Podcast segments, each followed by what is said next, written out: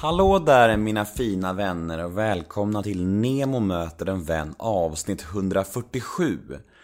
Denna vecka gästas jag av den fantastiska skådespelaren Jakob Eklund. Men först vill jag prata lite om livepodden av “Neo möter en vän som närmar sig med stormsteg faktiskt. Nu är det bara två veckor kvar tills vi kör på Mosebacke i Stockholm. Närmare bestämt tisdagen den 19 september. Och jag vill så gärna att så många som möjligt kommer dit. Jag vill så gärna träffa mina fina lyssnare, för det är fan det roligaste jag vet att träffa er. Så jag hoppas verkligen ni kommer. Biljetter hittar ni på Södra Teaterns hemsida eller, på, eller så hittar ni direktlänkar på mina sociala medier, Instagram, Twitter och sådär. Där finns länkar till biljettförsäljningen. Biljetterna kostar endast 200 kronor och eh, gästerna för kvällen blir Puma Swede och Ulf Brunnberg. Det kommer även tillkomma lite fler gäster, lite musik, lite en, en konferencier. Det kommer tillkomma lite mer sköna namn. Till exempel en tredje huvudgäst, men det namnet släpper jag först samma dag som den här podden äger rum. Så ja, jag tror verkligen att ni skulle ha otroligt kul, så jag hoppas verkligen att ni vill komma på det här. Det blir grymt. Och glöm inte att den här podden kommer inte att släppas som vanligt avsnitt. Det blir en exklusiv kväll som inte spelas in, det bandas inte. Så vill ni ta del av den här kvällen så bör ni skaffa era biljetter och jag hoppas vi syns på Mosebacke tisdagen den 19 september. Åter till dagens podd då, Jakob Eklund. Alltså vilken fantastisk man. Vilken eh, inlig, känslosam och begåvad man. Jag tyckte verkligen om Jakob. Jag tyckte att han var... Han var likeable, Han, han, han pratade på ett sätt som... Man kom nära honom och han kände sig ärlig och genuin och... Eh, jag tror verkligen det kommer nå ut till er också. Jag hoppas verkligen ni kommer uppskatta det här lika mycket som jag gjorde. För att det här var...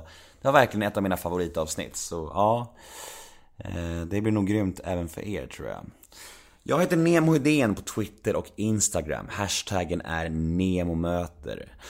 Har du några frågor eller önskemål eller gärna podden eller vad som helst så skicka dem till nemohedén gmail.com Glöm inte att gilla vår eh, sida på Facebook, Neo möter en vän. Och hemsidan är ju www.nemohedén.se. Där finns information om föreläsningar och eh, podden och en blogg som jag aldrig skriver i och allt möjligt smått och gott. Så in på min hemsida. Eller skicka ett mail om ni bara vill kolla läget för mig eller ja, önska någon gäst i podden eller vad som helst. Ni är jättevälkomna att höra av er till mig. Podden presenteras precis som vanligt av Radioplay och klipps av Daniel Eggemannen Ekberg. Men nog om mig, dags för Neo möter en vän avsnitt 147. Gäst Jakob Eklund. Rulla gingen. Nemo är en kändis, den största som vi har. Nu ska han snacka med en kändis och göra honom glad. Yeah! Det är Nemo är en kändis, kändis. den största som vi har. Nu ska han snacka med en kändis och göra honom glad. Yeah! Säger vi välkommen till Neo möter en vän, Jakob Eklund. Ja, tack ska du ha. Hur är läget? Jo, fan det är bra. Du sa att du var trött, men jag, jag är också väldigt trött. Va? Vad det beror på, jag är lite förkyld och sånt där. Va? Men du kan inte skylla på småbarn. Nej, det kan jag fan inte göra. Hur gamla är dina barn? Ja, min, minst, min minsta pojke är 17 år nu. Han kallas för Lillen fortfarande. Han är längre än vad jag är nu. Va? Men, och sen så har jag en, min äldsta är 37 och har två små unga själv och sånt. Och sen så har jag en, en dotter som är 22. Ja, du blev pappa väldigt ung, eller hur? Mm. Hur gammal var du? Alltså jag var precis fyllde 18 när hon föddes då. Hur, var det planerat då eller? Ja, väldigt planerad. det ska jag sant? Hon är den mest planerade utav alla tre barnen kan man säga. Va? Vad det nu kom sig. Alltså det är så, man har tjatat om det så många gånger så ibland så vet man inte riktigt vad som... Hur det var, för man har diktat vissa saker eller inte. Men Jag tror att jag ville ha barn ända från det att jag var så fort... Ja, ända så, så, så länge jag kan komma, till, komma ihåg. Och jag var så himla orolig att det skulle vara något fel på testiklarna eller något sånt. Så att det, det var liksom... Det var det primära i livet. Först få barn, sen kan man fundera på vad man vill bli här i livet. Och, sånt, va? och sen så var min tjej då på den tiden, hon var ju mycket äldre än vad jag var. Så hon var 24 år. Okej. Och jag var 18 när Tove föddes. Hur tror du att eh, det här faderskapet, att, hur, hur förändrar det dig som människa? Hur minns du det? Alltså man vet ju aldrig det där. Va? För att eftersom jag inte har något annat. Liksom jag, hade ju, jag hoppade ju över en bit i ungdomen kan man ju säga. Utan, eller hoppa över, det är ju, fel sagt. Utan det var ju snarare det att hon var en del av ungdomen. Liksom. Så att jag hade min stor montrang innan dess kan man säga. Va? Sen så kom hon. va och så var ju hela tiden en del av mitt liv. Så att säga. Men det är klart att, hon, att det har påverkat massor. Men på vilket sätt kan jag inte säga. Annat än det där att man... Att man har ju aldrig haft någon period i livet där jag har kunnat ut och resa och göra, du vet... Nej, ut och flumma runt. Liksom, Det här viset, ansvarslösa, va. liksom. Det ansvarslösa livet. Va? Och det är klart att... Eh, Kan det gräma dig?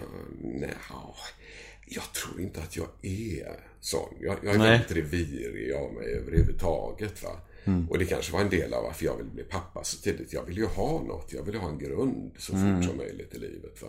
Ett fundament liksom. Ja, ja, precis. Och jag kom från en familj som... Där familjen var otroligt viktig, så jag ska inte säga något om det.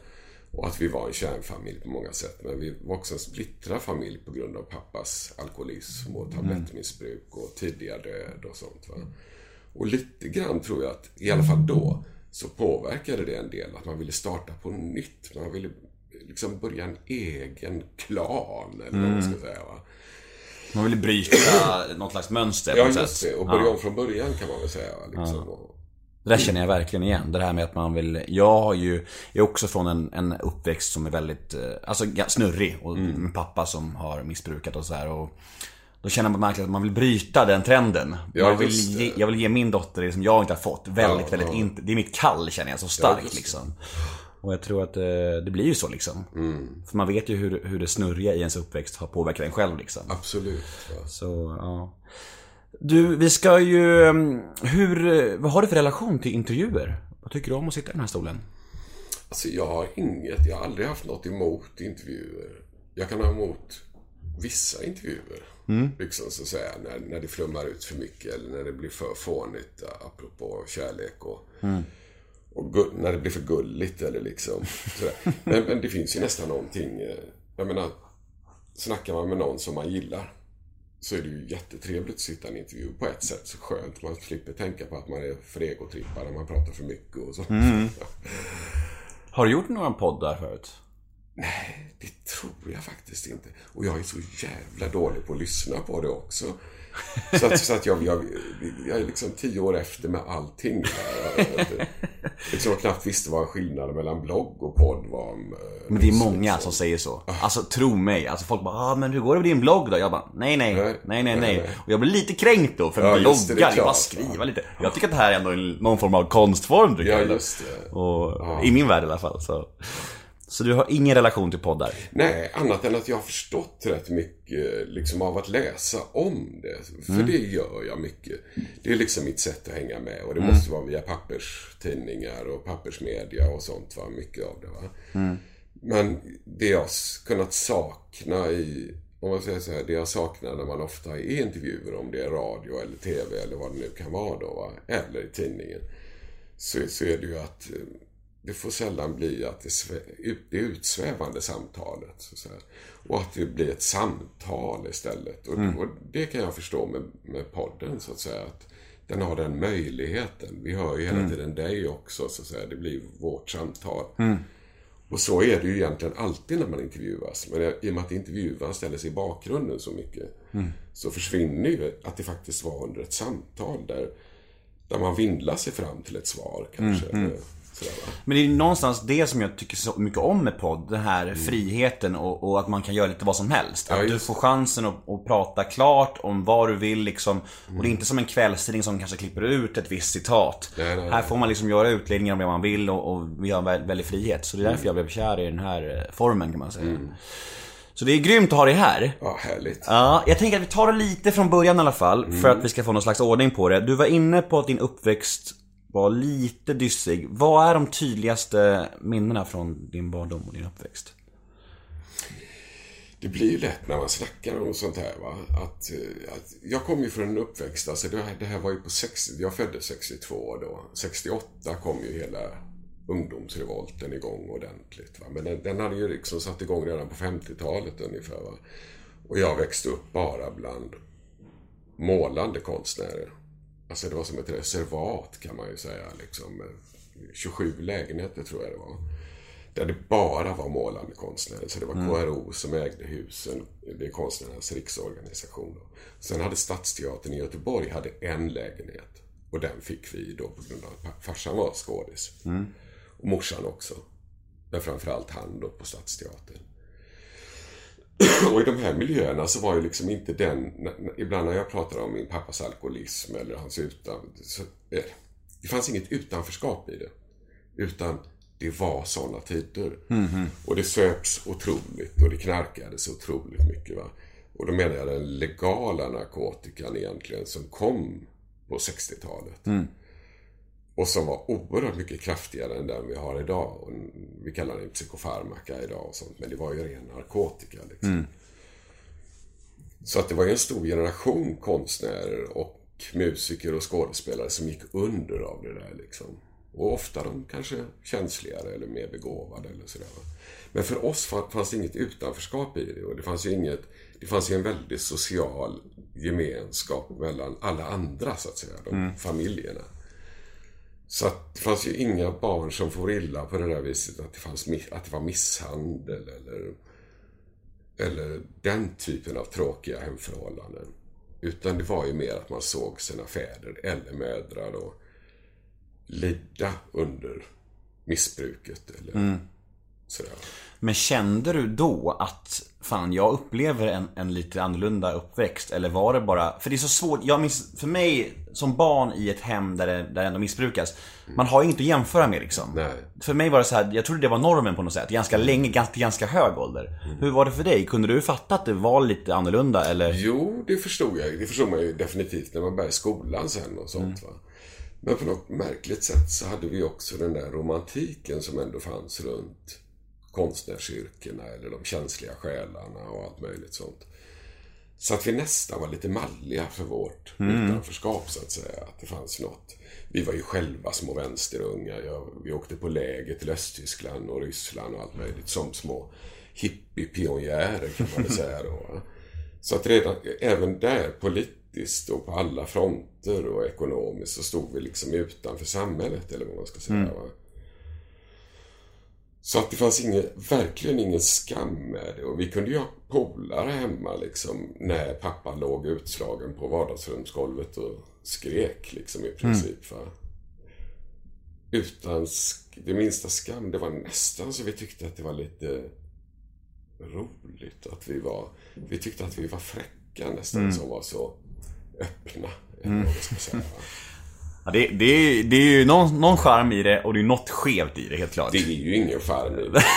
Jag vill bara, jag vill bara vara snäll där, det var det Charmen kan ju ligga i, i så att säga att, att det omvända livet, eller vad man ska säga. Att man vänder på pannkakan, för det är så mycket annat i livet som är tvärtom. Idag lever vi i tider som är så raka motsatsen till det.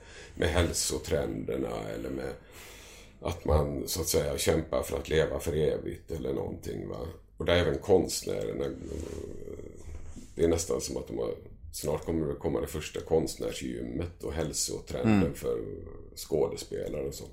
Där jag tycker det går till total överdrift åt andra hållet. Och jag menar inte att försvara det minsta eh, missbruk och den biten. För missbruk är missbruk, det hörs ju vad, vad det är så att säga. Och, men det finns någonting med, som har gått förlorat också i kanske var att de här yrkena som jag själv är nu att vi tror att vi ska leva normala liv eller att vi tror att vi vi försöker jämställa oss med alla andra. Vi ska ha villa och vovve och Volvo och alltihopa. Va? Och då kan det bli en väldig konflikt med det livet vi, vi lever varje kväll eller vi är tvungna att utsätta oss för. Och då plötsligt tycker vi att det är en jättekollision mellan de två liven så att säga. Och istället så kommer det en annan typ av livskris eller en annan typ av eh, Ja. Och kanske att man inte vågar lika mycket som man, man gjorde förr. För det är klart, att har du, har du skaffat alla de där status, eh, börjat bli liksom en samhällsmedborgare så blir du också, har dina små försvar. Du är rädd att förlora det du har. Och, och sånt där. Som jag tror att kanske konstnärsromantiken var i motsatsen då. Att en konstnär skulle absolut inte mm, leva för stålarna eller Nej. för statusen eller sådär. Va? Men hur tror du att eh, din uppväxt och eh, din alkoholiserade fader, hur tror du att det formade dig? Vad, hur, hur, blev du på, hur har du påverkats av det liksom, nu i vuxen ålder tror du? Och det är svårt att svara på. Men och framförallt tycker jag det senare år. Jag tyckte det var lättare för tio år sedan en sån fråga kanske. Men dels har det ju tyvärr kunnat leda till att på vissa sätt så lever man ju sina... Jag har nog själv varit i farozonen för allt vad missbruk och, och att missbruka livet så att säga på samma sätt som han kanske gör. Man, man fattar ju inte det där när man är ung att man, att man kanske... Man har ju något som vill närma sig sin förälder på något sätt. Va? Och på vissa plan så har jag blivit mer och mer lik min pappas generation och min pappa med åren. Fast upptäckt det med förskräckelse kanske. Och på andra sätt så har man eh, så lever vi så totalt Jag kan ibland tycka att stackars pappa att han inte fick födas i vår tid. Där det fanns annat. Precis som din, din dotter Nova och mina ungar Leon och Klara och Tove. Att jag haft dem att leva för. Så att när allting har kraschat runt så har jag åtminstone haft ett annat liv. Ja, funda, fundamentet. Fundamentet. Ja. Medan min pappa hade ingenting utan sitt yrke, utan sin identitet på... Han visste inte att det, att det låg, att det fanns framför honom. Hm. Att det satt mitt emot honom på, vid frukostbordet så, så hade han livet. Men han kunde liksom inte leva det. Men varför var han så inkapabel till det? Om man jämför, du verkar ju kunna göra det. Varför, Mm. varför, var det på grund av spriten tror du? Att det var att han inte kunde? Nej, jag tror att det helt enkelt var... Det, det, är en sån, det var ett sånt jättehopp mellan den generationen som min pappa var. Han var född 31.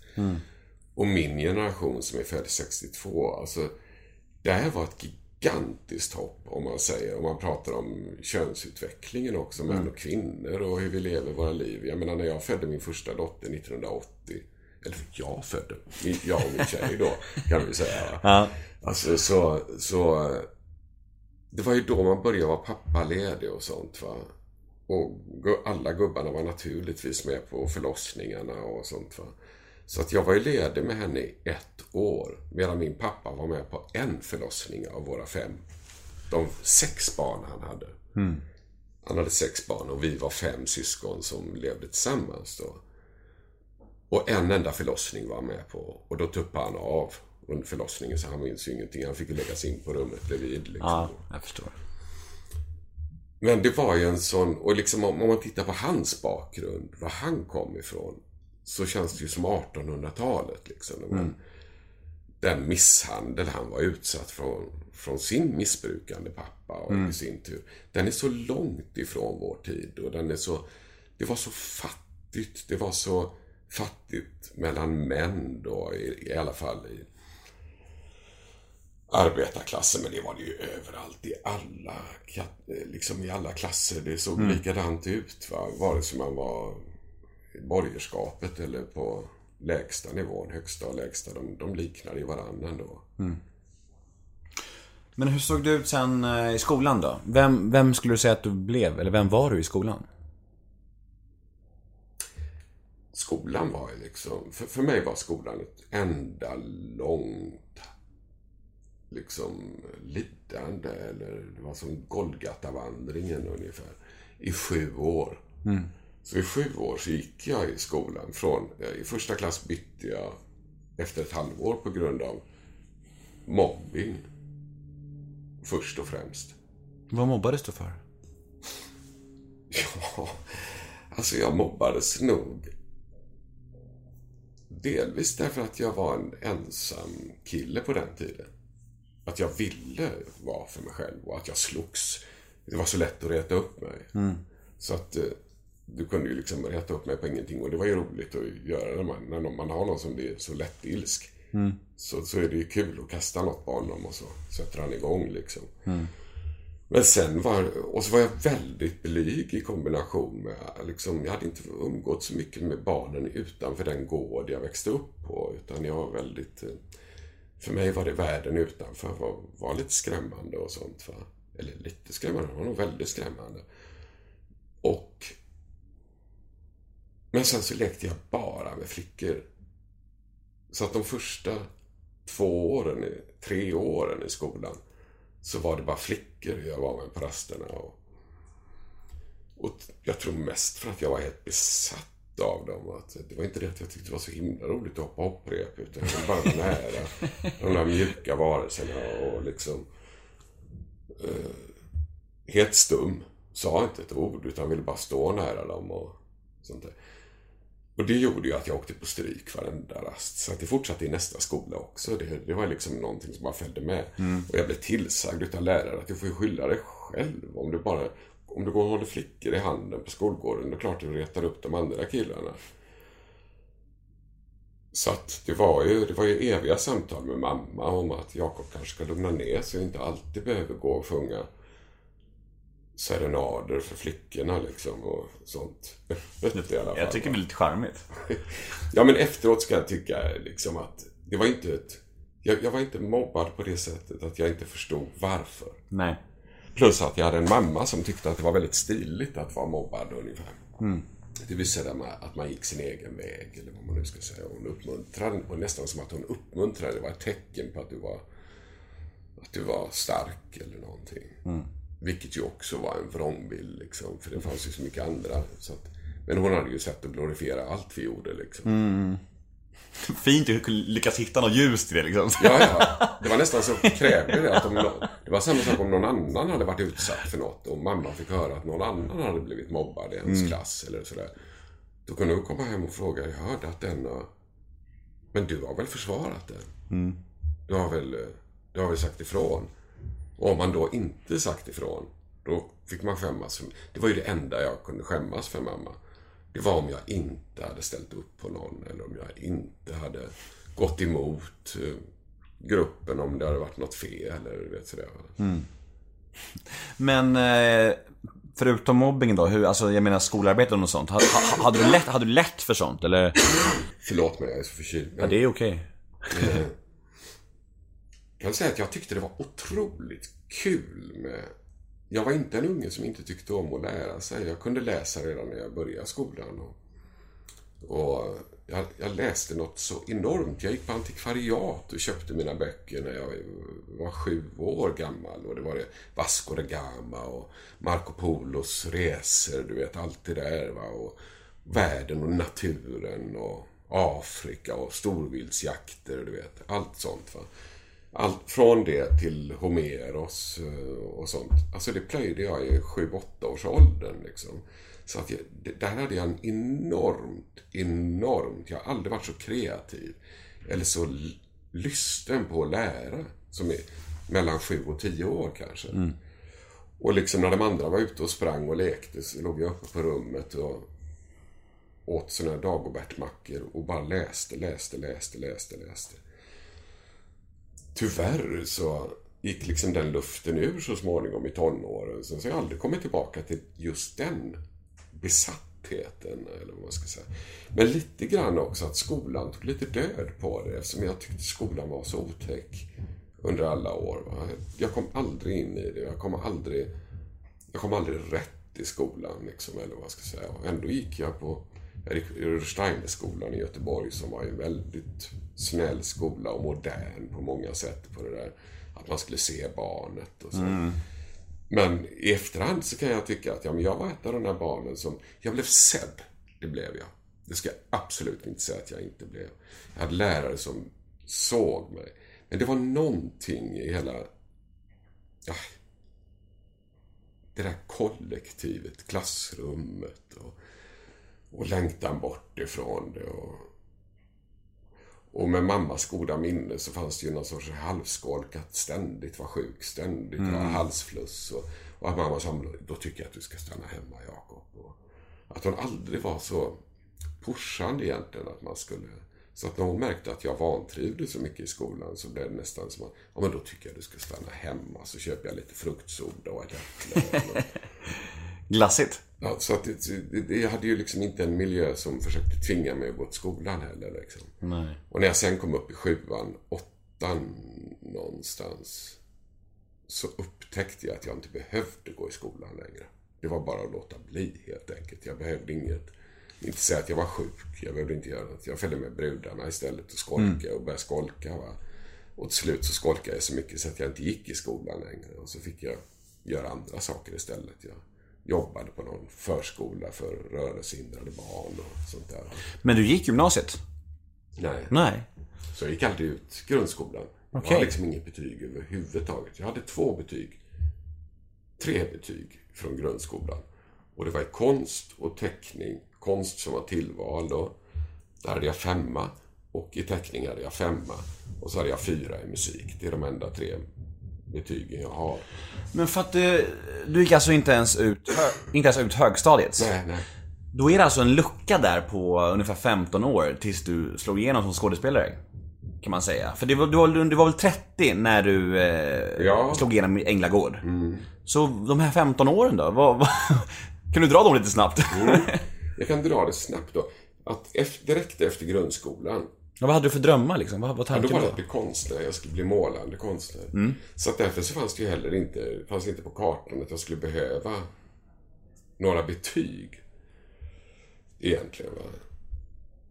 Men... eh, Och, och direkt efter grundskolan, när jag var 16 var jag när jag gick ut. Så kom jag in på KVs konstskola i Göteborg. Eh, Som var en ettårig förberedande till Valand och akademin och de här. Och där var jag ju yngst då naturligtvis för att man skulle vara 18 år egentligen och man skulle ha gymnasiekompetens innan man kom in och sånt där. Va? Så fick jag någon um, dispens för att gå där då. Så att där började jag när jag var 16 och det var där också jag träffade Toves mamma. Som också gick på KVs konstskola. Och det var ju liksom en ny, det var väldigt mycket en ny värld också som öppnade sig för mig. Och kanske också att jag hade ett år där jag pluggade konst, framförallt skulptur då. Och som blev väldigt betydelsefull på det viset att jag upptäckte att nej, men jag tycker inte alls om att stå ensam i en ateljé. Jag blev bara jag, liksom vansinnig på mig själv. Jag kunde känna att det är väl den enda, om, om man säger så här, när det gäller talang och vad man upplever att man har talang för. Så, så har jag aldrig tyckt att jag kanske har en självklar talang för skådespeleri eller sådär. Men däremot har jag kunnat uppleva det när det gällde måleri och, och bildkonsten. Att där upplevde jag, det hade jag nästan hybris när det gällde den biten istället. Att jag tyckte nog att jag var ett geni liksom redan när jag var l- barn ungefär. Och att jag bara väntade och jag trodde att alla andra skulle behandla mig som geni också när jag då började med en massa andra som också var lika begåvade som mig själv och sånt så blev jag ju bara fruktansvärt arg över att tålde ingen kritik och det har ju lite med ålder att göra också. Alltså att det får man ju lära sig liksom att tåla. Och sen så träffade jag min Toves mamma då där. Och året efter redan så blev ju hon med barn. Då var jag ju 17 år. Och vi kom bägge två in på en annan konstskola som heter Hoveskogs konstskola. Och där skulle jag gått då på skulpturlinjen egentligen. Men i och med att hon blev med barn och så fick hon barn innan hon var ledig ett halvår med Tove. Och jag var så pass mycket yngre än vad hon var. Så blev det att jag tog chans, eller liksom uppskov på min utbildning. Så vi sa, jag började ett år senare och så jobbade jag på Sahlgrenska sjukhuset som vaktmästare under den perioden. Va? Och det var därför jag också kunde ta pappaledigt sen. För då hade jag en- fick jag en bra pappapeng liksom, i och med att jag hade jobbat i ett år innan. Liksom. Medan hon gick på skolan. Så att i början så gick jag ju då, sprang jag ju ner för att hon skulle få amma. Liksom, du vet sådär. Så att två gånger om dagen gick jag ner till Hoveskogs konstskola och så upp på hennes. Hon gick på grafikutbildningen och, och så fick hon amma och så gick jag därifrån och så gick jag hem, du vet och sånt. Och i alla fall under några månaders tid liksom. Men sen så var det också under den perioden jag jobbade på Sahlgrenska där jag trivdes enormt. Jag, jag trivdes... Jag tyckte det var fantastiskt att arbeta bara. Så att för mig var det också en glädje att tjäna, tjäna mina egna pengar. Vi hade fått vår första egna lägenhet med förstahandskontrakt. Och, mm. och dotter var liten och vi hade katt och hund och allt möjligt sånt där. Va? All set. Hela sättet direkt. Ja, ja. Liksom, från ingenting till allting. Liksom. Mm. Men det var under de åren på Salgrenska och det där att jag, och så fortsatte jag skjuta upp den här utbildningen. Jag fick uppskov ytterligare ett år liksom. Mm. Och då började teatern komma in. Farsan hade ju dött när jag var 16 också. Hur tog du det? Jag tror att det var för oss allihop. Jag ska inte prata för de andra, men för mina syskon, mig och min mamma. Att det var en befrielse liksom. Inte på grund av att vi var glada att bli av med honom, utan på grund av att vi... Det var, det var att leva i en ständig oro för honom. Liksom, mm. eller, eh, att det var... Och att vi egentligen hade tappat hoppet vid det laget. Han var bara 47 år när han dog, men han hade varit mm. sjukpensionär sedan 10 år tillbaka. Och ingen av oss trodde egentligen, och även nu när jag tittar tillbaka, så tänker jag, nej, han hade aldrig kommit tillbaka. Och han längtade hela tiden tillbaka till ett värdigt liv och sånt. Va? Så att för oss var det nog att nästan en euforisk befrielse samtidigt som vi sörjde honom jättemycket. Men för första gången fick vi ju sörja honom på riktigt. Liksom. Mm. Eh, vi behövde inte hoppas att någonting skulle bli bättre längre. Eller sådär. Hur var hans sista åren? Var han liksom, hade han blivit, hade han blivit helt någon annan människa? Eller var han, var han sig själv fortfarande de sista åren? Ja, sig själv var han nog. Men han var en annan person än den som jag nästan inte kommer ihåg hur han var. Mm. För jag var så liten när han blev sjuk. Va? Men han var ju otroligt tung person. Och det var ju den här pendlingen. Han var ju periodare. Men också som jag kan tycka efteråt att han hade ett kanske inte så mycket bipolärt drag. Va?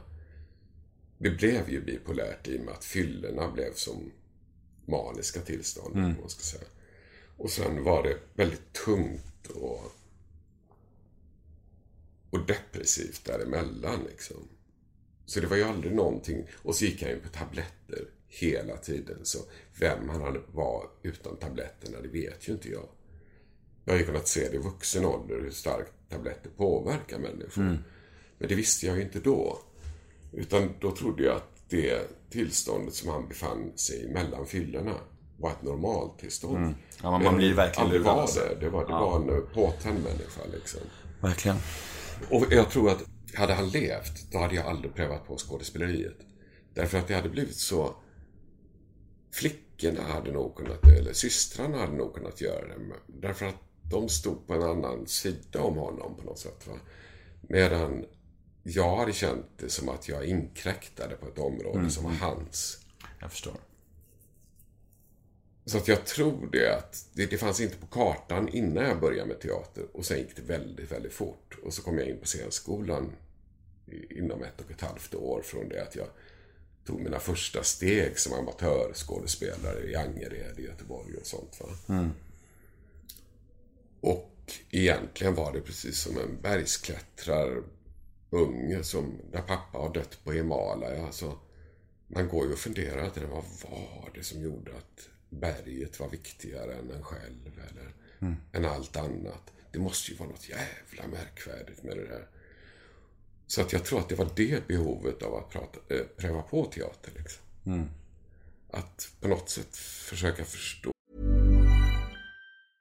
Hej, jag Ryan Reynolds. At Mint Mobile, we like to do the opposite of what Big Wireless does. They charge you a lot. We charge you a little. So naturally, when they announced they'd be raising their prices due to inflation, we decided to deflate our prices due to not hating you.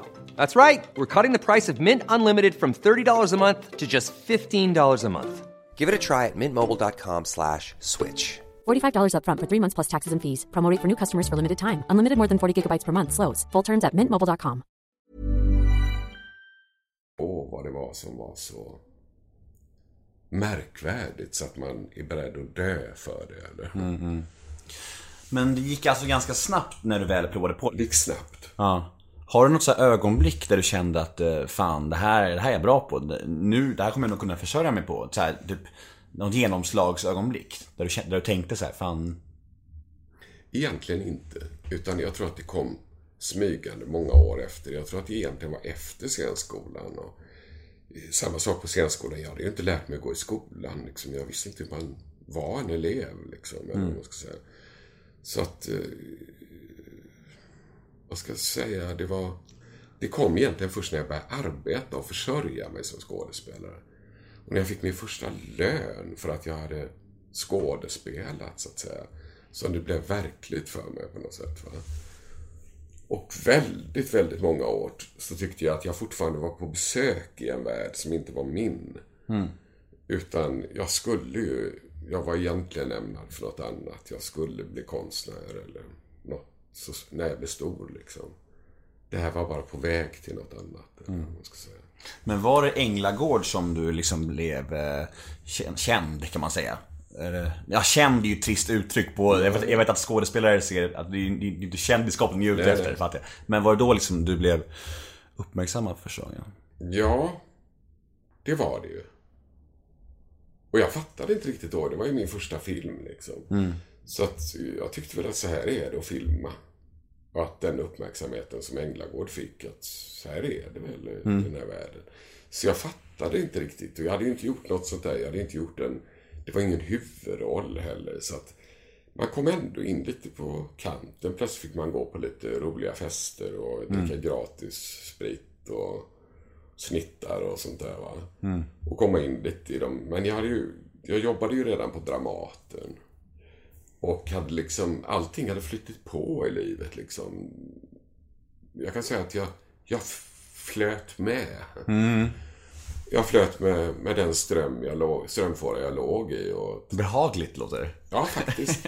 Så att det, var väldigt, på ett sätt, fantastiskt roliga år, de där första tio åren.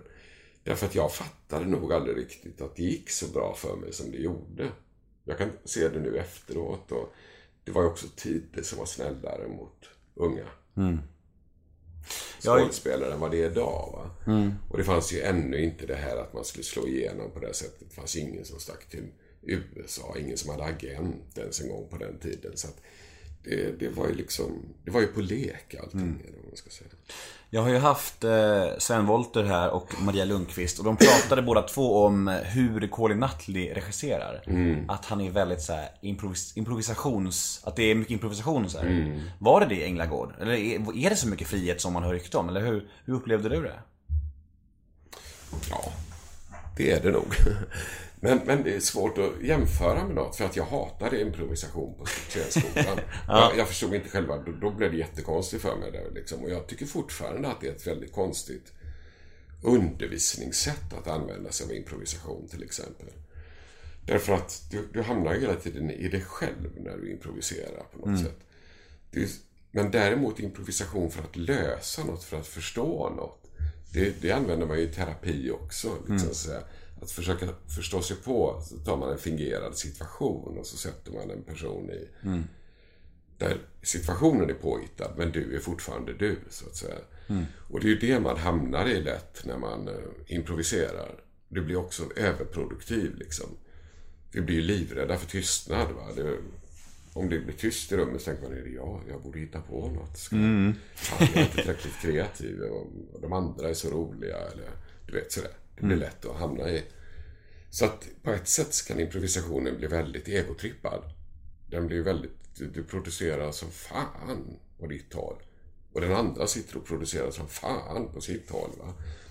Men samtidigt, för att lyckas i en improvisation måste du lyssna och du måste ju följa vissa givna förutsättningar, så att säga. Och i Collins fall så kan man väl säga att ska man jobba på det viset som Colin jobbar så måste man vara Colin. Man, man kan inte överföra någons sätt att arbeta till någon annan. Det, finns, det är ungefär som vi alla beundrar Kevin Elm när, han, när vi gick på scenskolan. Och han var det stora. Och alla försökte vara Kevin Elm. Men det finns ju ingenting att han läste manus tusen gånger och sånt innan han gick upp. Överhuvudtaget tog orden i sin mun och sånt där. Va? Det var hans sätt. Det var hans metod liksom. Och det funkade för honom. Det vi kunde lära av honom det är att han gick sin egen väg och att han hittade sitt sätt att arbeta. Mm. Och att han hittade sin väg ut ur sin ångest eller ur sin kropp. Eller, och in i en annan kropp och sånt. Va? Och nu är ju Colin regissör, men det är också hans sätt att regissera. Om någon annan skulle försöka samma sak som Colin så skulle det säkert bli, kunna bli pannkaka. I alla fall om den försökte härma det. Mm. Men för Colin och oss, mellan Colin och oss så finns det, vi är ju hela tiden i dialog med honom. Han är ju inte en regissör som sitter där borta bakom kameran utan han sitter ju tätt intill dig. Han, han är ju nära dig. Han kan ju fylla i medan du filmar. Kameran fortsätter gå. Mm. Den är hela tiden i rull liksom. Så han säger Take it once more. A little bit more angry, a little bit more angry. Så viskar han bara under tiden. Mm. Så att då föds ju saker under tiden utan eftertanke. Mm. Och det älskar jag. Och det kan jag ta med mig i andra... Eller de som jag har trivts att arbeta med. Björn Runge är på ett sätt lik Colin där. Kameran löper hela tiden. Va? Man tömmer den då. På den tiden var det tio minuter i kameran. Det var mm. när det var silvret fortfarande i kameran. Liksom och sånt. Va? Och då var ju varje rulle tio minuter. Ofta både Colin och eh, Björn laddar hela tiden kameran full. Mm. Så att vad som helst kan hända. Vi kan ta om mitt i, vi kan bara backa några steg och blir något fel så känner vi det själva. Och känner jag att den här entrén blir konstig så är det bara för mig att gå ut och komma in igen och jag behöver inte förklara.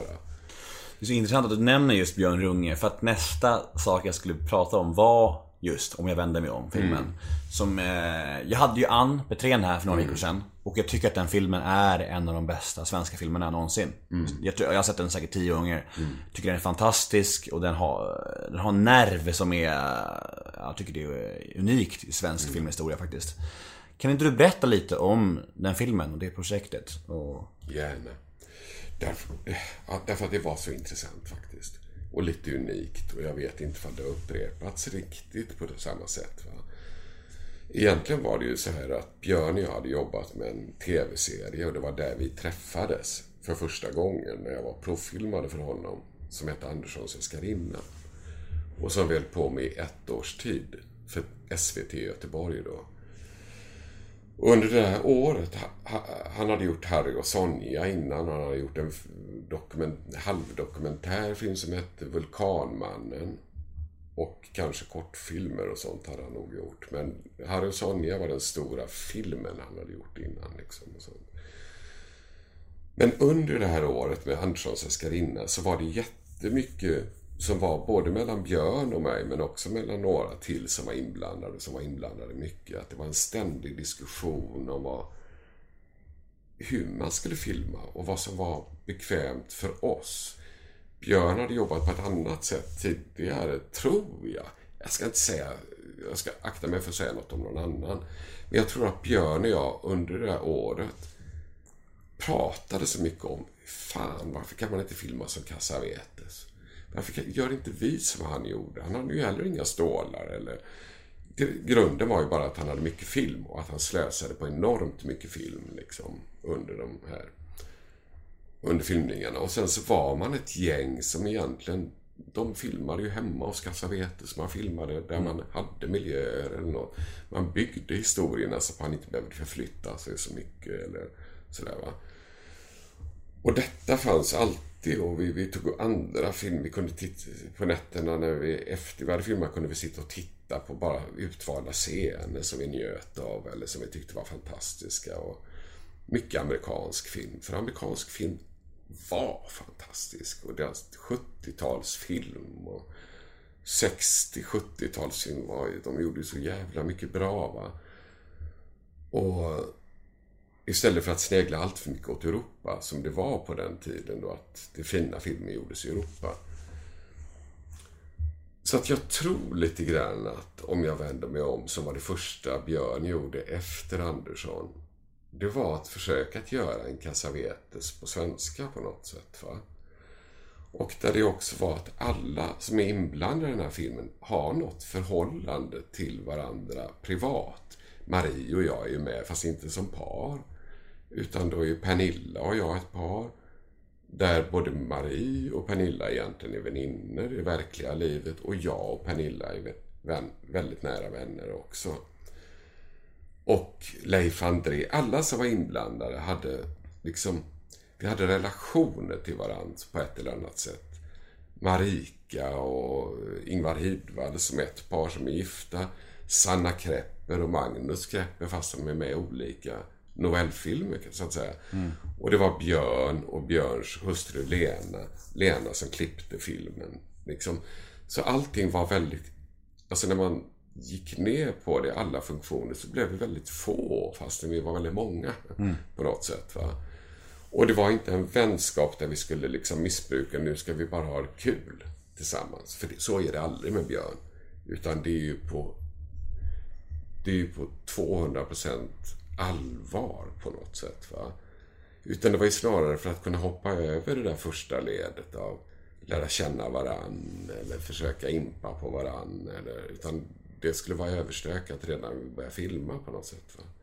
Och så Ulf Brantås som filmare då, som också är en filmare som hade kameran nästan som en k-pist på axeln. Han hade ett speciellt stativ mm. som såg ut som ett k-pist-stativ. För att han skulle kunna eh, filma nästan...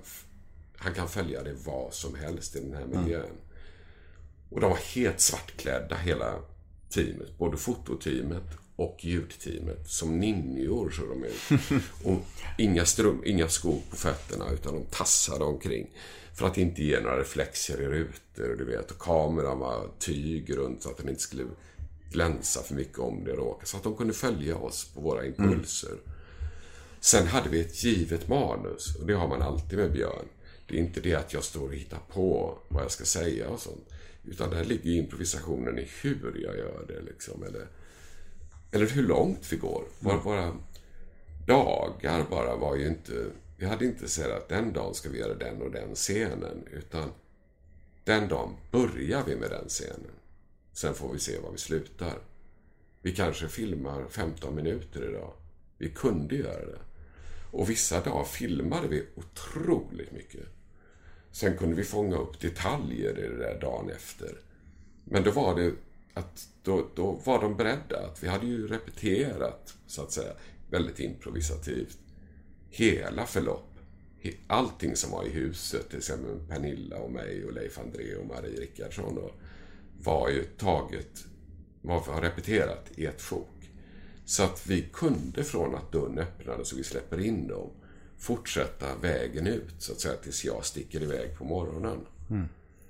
Det, vi var redan klara med det. var bara ljuset vi behövde. Att, att morgonljuset kommer och allt det där. Va? Så att vi kunde inte gå hur långt som helst. Men vi kunde ju... Vi kunde löpa på hej vilt, så att säga. Och det gjorde vi. Och det är jättemånga grejer som bara vi vet att här vet ingen från vilket håll jag kommer att komma in. Ifall jag kommer genom köket eller ifall jag kommer från andra hållet. Och jag kom från andra hållet och det säger svopp med kameran. Och så vänder sig Brantos om och hela teamet far in bakom kameran. och de lyckas med det och fångar upp. Det blir lite out of focus ett ögonblick. Va? Men det gav ju någonting till allting så att ingen hade jag någon riktig aning om vad som skulle hända i nästa sekund. Utom att vi hade vårt partitur liksom. Mm. Som vi följde. Och Björn pratar under tiden. Han kunde prata under tiden liksom. Så kameran gick och istället för att vi säger klappa, börja och så ska man ta från punkt A till punkt C. Så var det en väldigt stillsam klappa som låter ungefär så här. Istället för att du får en sån här mm. i ansiktet precis innan tagning. Va? Vilket är förödande. Jag förstår inte varför man gör det. Jag har aldrig fattat varför man ska stå och gapa precis innan och tutor ska tuta och sånt. När vi sitter och försöker koncentrera oss. Liksom. Mm. Och det är inte för att jag tycker att vi är så märkvärdiga, utan tvärtom. Vi behöver ju all hjälp vi kan få för att uppnå det där att vi kan glömma oss själva. Och för att inte bli så duktiga eller sådär. Och där, både Colin och, och Björn har ju en förmåga att hjälpa oss så mycket som de bara kan. Med den koncentrationen och det, det modet som vi ska vara i när vi börjar. Björn säger till exempel aldrig någonting om ifall vi skrattar eller blir, börjar gråta som reaktion på något. Det är bara en reaktion. Så han säger, jag vill ha något. Jag vill ha ett starkt uttryck kan han säga. Men han säger aldrig ifall det är skratt eller gråt eller vrede som är den starka reaktionen. Utan det är tenset. Det ska vara jävligt tens. Liksom. Bara- det kräver jag. Bara det är starkt så räcker det liksom. Bara det är starkt. Ja. Fan, Sen så fan vad häftigt. för uttryck för det. Vilket gör att man aldrig låser sig heller att jag kommer inte klara den här scenen för jag, jag kan inte skratta. För så kan man känna ibland. Vissa dagar har vi ju alla att man känner sig ledsen när man går upp. Och man vet inte varför. Är ju, solen lyser ju, allting borde vara bra men det är inte bra. Och då är det jävligt tungt att gå iväg och filma något som är förutbestämt hur du ska vara den dagen. När livet inte är förutbestämt. Du vet ju inte vem du ska vara imorgon. Eller vem jag... Utan det, det, du blir ju det som dagen ger dig, så att säga. Du kan påverka det genom att äta bra eller försöka att betala dina räkningar i tid så att du inte blir för ledsen över det. eller så. Men, men du kan ju inte göra något åt det. det du, du kan ju inte göra våld på dig själv. Nej. Fan, man blir ändå så jävla glad när man får höra, alltså när man har en favoritfilm och så får man höra jobbet bakom. Att sånt hårt jobb som det låter som att det var, belönade sig med så fina Alltså den filmen sågs för hur många, hur många som helst och vann massa det. priser och så här. Det är ju, Jag blir glad att jag hör det nu. Ja, och det är därför jag tycker det är roligt att prata om den också. Jag förstår det. tycker Ja, Du verkligen- lyser upp när du pratar om det. Ja, därför att jag tycker att det var nästan... Jag tyckte det var så häftigt. Jag kunde ligga, du vet. Jag hade någon paus i det där stora huset där vi filmade. Där jag sen filmade en annan film många år senare. Väldigt märkligt. eh, Himlens hjärta. Och där jag också hade, bodde i det huset. Och hade varit annat äktenskapsdrama med Maria Lundqvist just och så. va. Men så låg jag i rummet. Jag var ju väldigt nära Björn då efter det där året med Ansvarskarina. Men jag vet att Björn kan vara besvärlig ibland. Och det är inte alla som funkar med honom och sånt. Sådär som det är med oss alla. Men Björn är så tydlig. Han är så stark mm, person. Och då blir det ju ännu tydligare när man inte funkar. Eller sådär. Men så låg jag i ett rum och det var inte jag som skulle filma utan det var Marie och Pernilla som hade någon stor scen. Och jag låg och vilade och väntade på, på min tur så småningom. Då. Och jag bara kände en sån här enorm lycka över när jag hör hur de pratar om, om, sitt jobb, om vårt jobb. Och jag hör hur det händer att det är kreativt där ute och sånt. Va? Att få ihop de där bitarna med både... Därför att vänskap är ju vi inte vänner för att vi... Ibland när man säger att man ska skilja de där grejerna åt, det privata och yrket. Det är helt galet tycker jag. Varför ska vi skilja dem åt? För vi, vi väljer ju våra vänner också utifrån vad vi vill här i livet. Vilka, de som jag tycker är roligt att sitta och babbla och dricka öl med. Det är ju samma människor som jag vill arbeta med. För att vi har något gemensamt. För att vi kanske inte tycker likadant. Eller, eh, utan vi kan ju bråka om det eller sådär. Men det är ju ändå att vi går igång på det. något, Va? Ja, vi, vi rekommenderar i alla fall den filmen till våra lyssnare tycker jag. Ja, Eh, Det, det gjorde jag även i Ampetren-podden vet jag, men vi gör det igen. Om jag vänder mig om, den borde alla se tycker jag. Vi går vidare. Du har ju gjort många roller genom åren som, som har fastnat i den svenska folksjälen minst sagt. Och, jag, och det finns en roll som, som betydde mycket för mig när jag var liten. Jag, jag, tror, jag tror jag var 10 år när den serien gick på SVT. Eh, och det var, du var en pappa som jag verkligen ville ha. det var Pip Larsson. Ja, precis. För när man såg den serien så var jag verkligen Fan, jag önskar min pappa var som Pip Larsson-pappan. Ja, just det. Vad tänker du när jag säger så? Nej, ja. Alltså jag tänkte, tänkte bara att när jag läste den, eller när jag fick det erbjudandet så så var jag också så jävla glad. Dels var det Claes Lindberg som jag hade gjort Pariserhjulet med. Som var min egentligen, det var min andra film. Och som jag tycker jätte, jättemycket om och är en väldigt fin människa. Och duktig. Eller duktig är fel ord, men jävligt bra snubbe. Så att det var han som eh, ringde mig och frågade om jag ville göra Pip Larsson. Han och Mark Levengood, för det var Mark som drev projektet. Och... Men det var ju också min, du vet när jag sa förut att jag hade alltid önskat att börja på ny kula. Eller att jag skulle ha en klan. Mm. Alltså det var ju på något sätt drömmen om livet. Det var ju Pip Larsson. Den här fattiga familjen. Alla älskade alla. Och, mm. vet, sådär.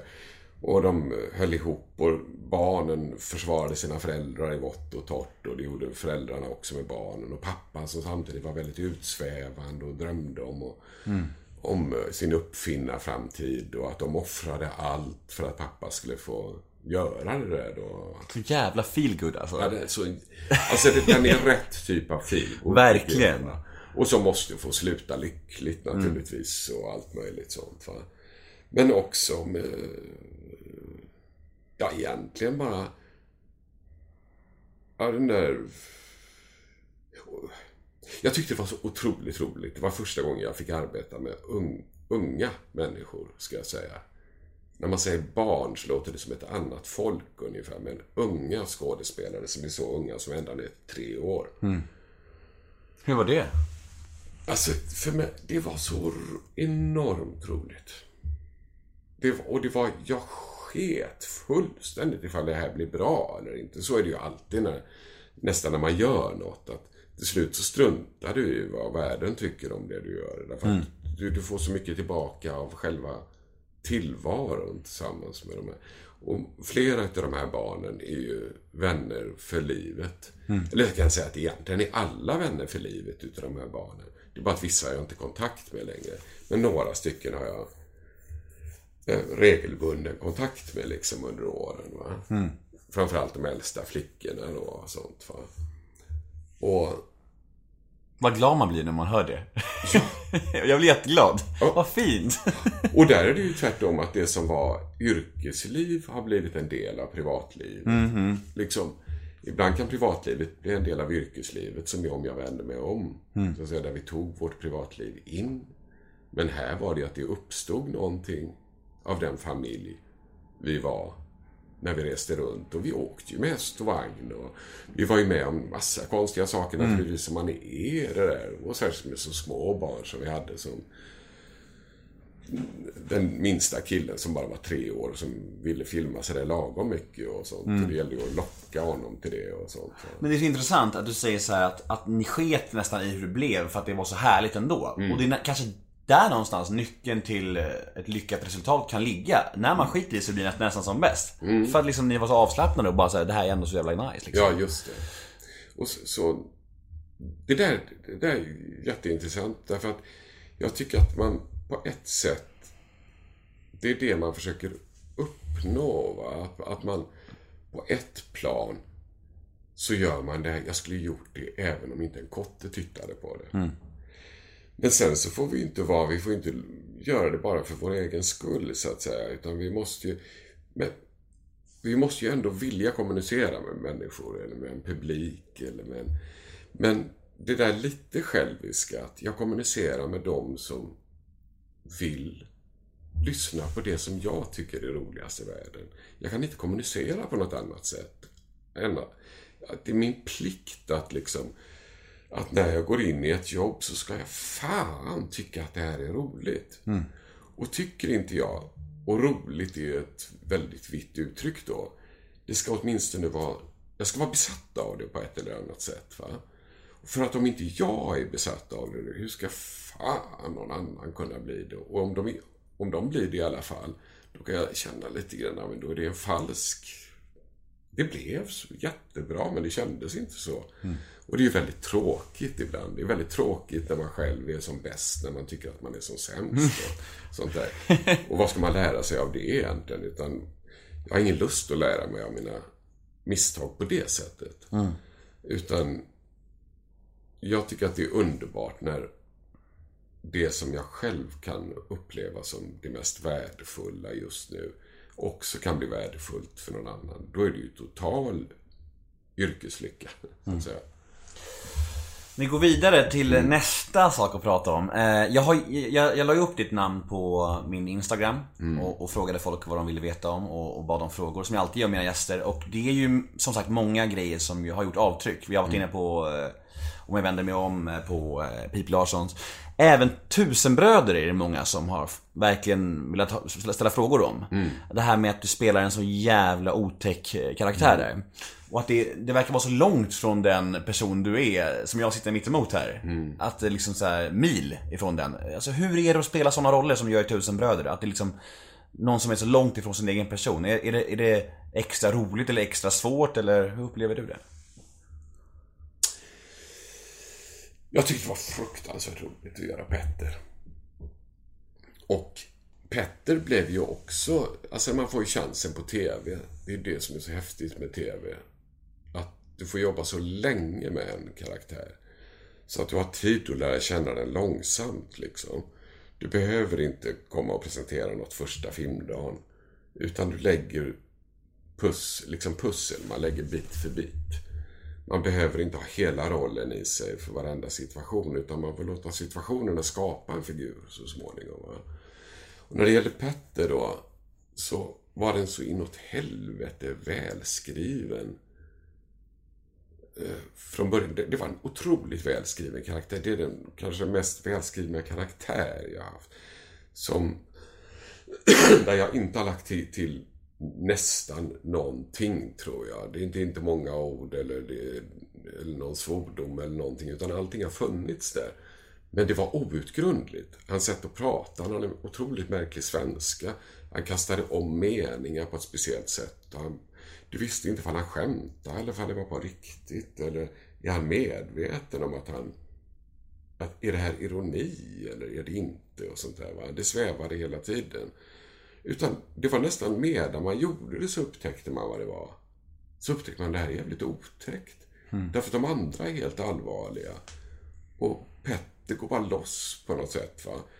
Fast det låter som han skämtar. Eller han säger att fan vad ska jag bli? Jag var så jävla eh, läskigt det där. Jag tyckte inte... Alltså han... Men han var helt logisk. Och det är ju en förutsättning för all dramatik, att det måste finnas logik i den. Och ibland kan man ju känna en logik, fast du inte förstår den.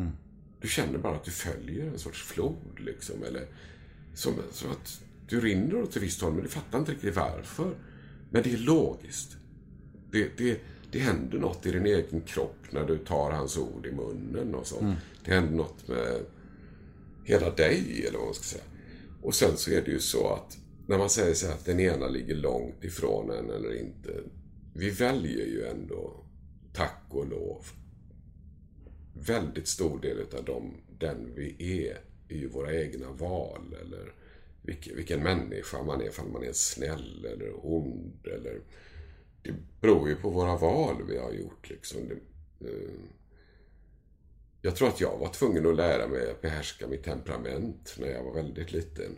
Att, jag, att det var så våldsamt liksom. Och det gjorde ju att jag insåg också sen när jag blev stor och när jag blev stark och fick en mörk röst och sånt att jag skrämde folk när jag... Hade jag varit tjej, en kort tjej med ljus röst så kanske jag hade kunnat fortsätta vara sådär ilsken. Men det gick ju liksom inte. Det gick inte att jämka livet på dem. Utan man anpassar sig till livet liksom. Men Petter finns ju ändå. Alltså det, så är det ju med alla grejerna som, om jag, som Petter som jag tycker väldigt mycket om. Att jag har ju ändå följt, det, det, var ju, det var ju jag som följde Petter. Kanske. Och till slut inte visste var gränsen gick mellan honom eller mig. Men hans ondskefulla handlingar, hans val, det har författaren gjort. Sen följer jag de valen slaviskt. Och i de valen så är det helt logiskt att han agerar som han gör. Och hans enorma rädsla för att bli lämnad. Alltså han har ju blivit lämnad hela sitt liv. Han, han har åkt från fosterhem till fosterhem till fosterhem. Om, man bygger, om jag bygger hans historia. Och så är det ju med Petters historia, det vet jag för det finns ju några gubbar som är förebilder för honom. Att ständigt bli bortbytt. Ingen som vill Ingen fosterförälder som någonsin vill ha kvar Petter, den här ADHD-killen liksom, som blir lämnad och lämnad och lämnad. Och fängelset är ju drömtillvaron för honom. Han älskar ju fängelsemiljön. Ingen kan ju svika honom där. Ingen kan ju lämna honom. Att sitta inne på livstid, det, det, då är han trygg. Och kanske till och med i en isolering kan han känna sig trygg. Han kan inte göra något åt sin situation. Så att Petter var ju en figur innan de rymmer. Då var han ju den roliga clownen. Som bara vill... Och han var livrädd för att eh, Ola Rapaces figur ska då lämna honom. Så han, han hade egentligen ingen lust att rymma. Han vill inte därifrån. Men han vill inte att Ola ska försvinna ifrån honom. För att det vore döden, då skulle han förlora honom också. Så sen ute på rymmen så längtar han ju in igen. Han kan göra vad som helst. Han kan döda vem som helst. För han är inte rädd för det som vi andra är rädd för. Nej. Han vill ju tillbaka in i tryggheten. Medan Ola vill ju verkligen ifrån både honom och när han känner att Ola börjar dra sig bortåt så utsätter han ju honom för det blir värre och värre och det eskalerar. Men det finns en logik i det. Och han säger, när han säger du tvingade mig till det här. Det, det är inte jag som står och skjuter någon i huvudet i den här källan med pappan och sonen. Det är inte jag som gör det här. Det är du som har försatt mig i en situation där jag är tvungen. Det är konsekvensen av att du sviker mig. Jag tycker att det blir något extra otäckt när det är skådisar som man inte riktigt väntar sig ska vara. Nu vet jag att du har ju väldigt brett spektra, du har spelat många olika roller. Men det, jag ser ändå inte dig som den typen av roll så mycket. Det, det var ungefär som när Peter Haber gjorde Män som hatar kvinnor och spelade psykopaten där. Det blir så jävla otäckt då för att det är så ovant att se honom så. Ja, just. När det väl funkar så, det kan ju också falla platt när, det, när det inte är opassande. Men när det funkar så, är det ju så blir det så jävla otäckt bara. Ja, just Och det. jag tycker att både du och Peter lyckas väldigt bra med det. Vi ska vidare och nu ska vi prata om Johan Falk. Det är, fan vad den är omtyckt alltså. De Filmerna, det är otroligt. Alltså, det är så sjukt. Eller sjukt, jag tycker också om dem men, men personligen, och jag tror att du håller med mig här, det är inte det det är inte det bästa du har gjort. Jag, jag, tycker, jag tycker att de vi har pratat om innan nu är bättre, tycker jag. Ja, ja, det är klart. Men mina lyssnare, det är ju så kommersiellt och stort Johan Falk. Det är som en maskin, ett maskineri som alla bara älskar liksom. Som Beck eh, eller Wallander, eller ja, som har har varit liksom. Så det är mycket frågor om det. Är du redo? Jajamän. Vi kör. Eh, jag tänker lite så här. Jag har haft två stycken Johan Falk skådisar här tidigare. Kan ni gissa vilka? Nej, jag vet inte. Kan det vara? Äh, Rappaport kanske?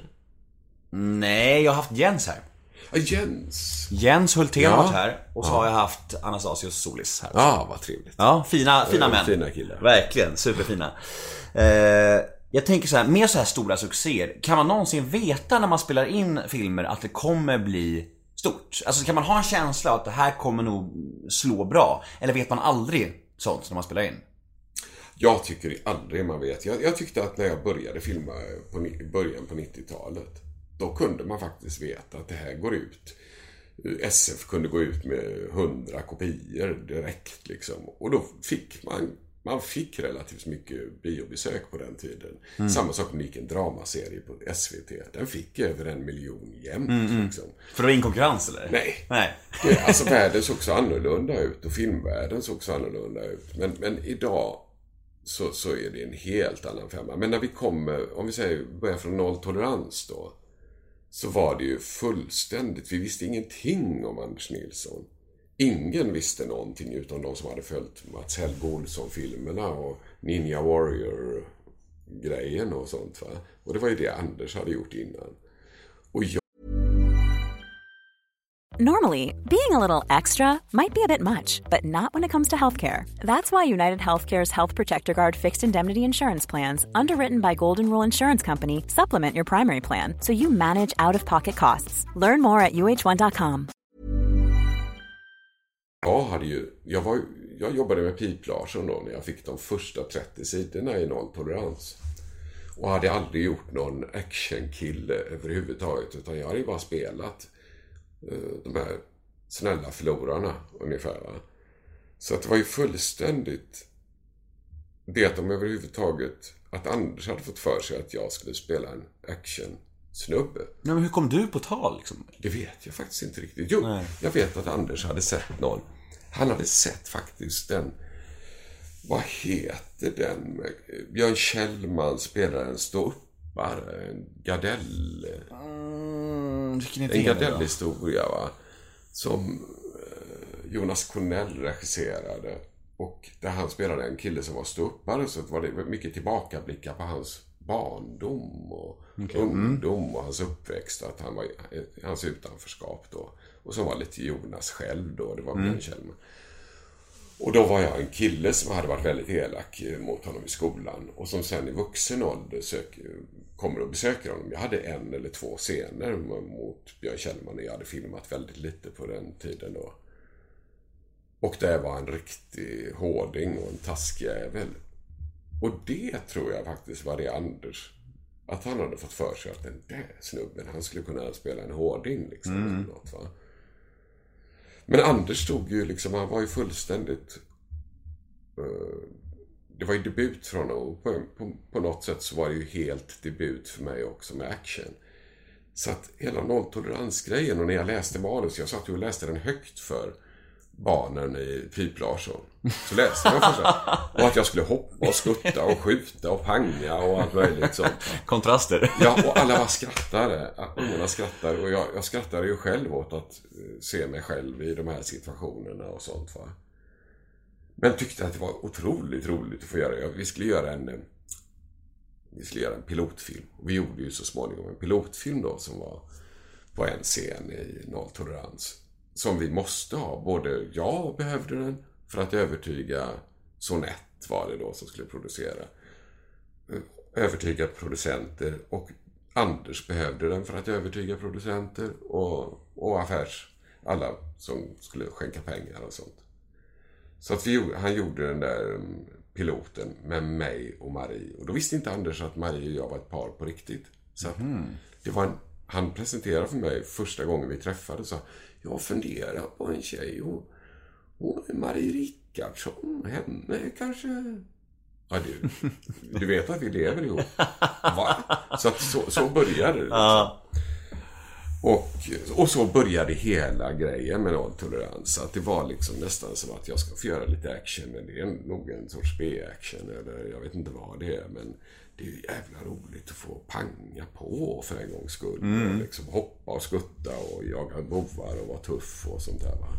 Alltså nu när vi sitter och pratar om dina filmer här och serier. Fan vilka jävla hopp det är mellan olika, det är så, så extremt olika karaktärer och, Ja, ja. och filmer. Det är, Ja. vad kul ändå tycker man. Ja, det är det det är verkligen häftigt.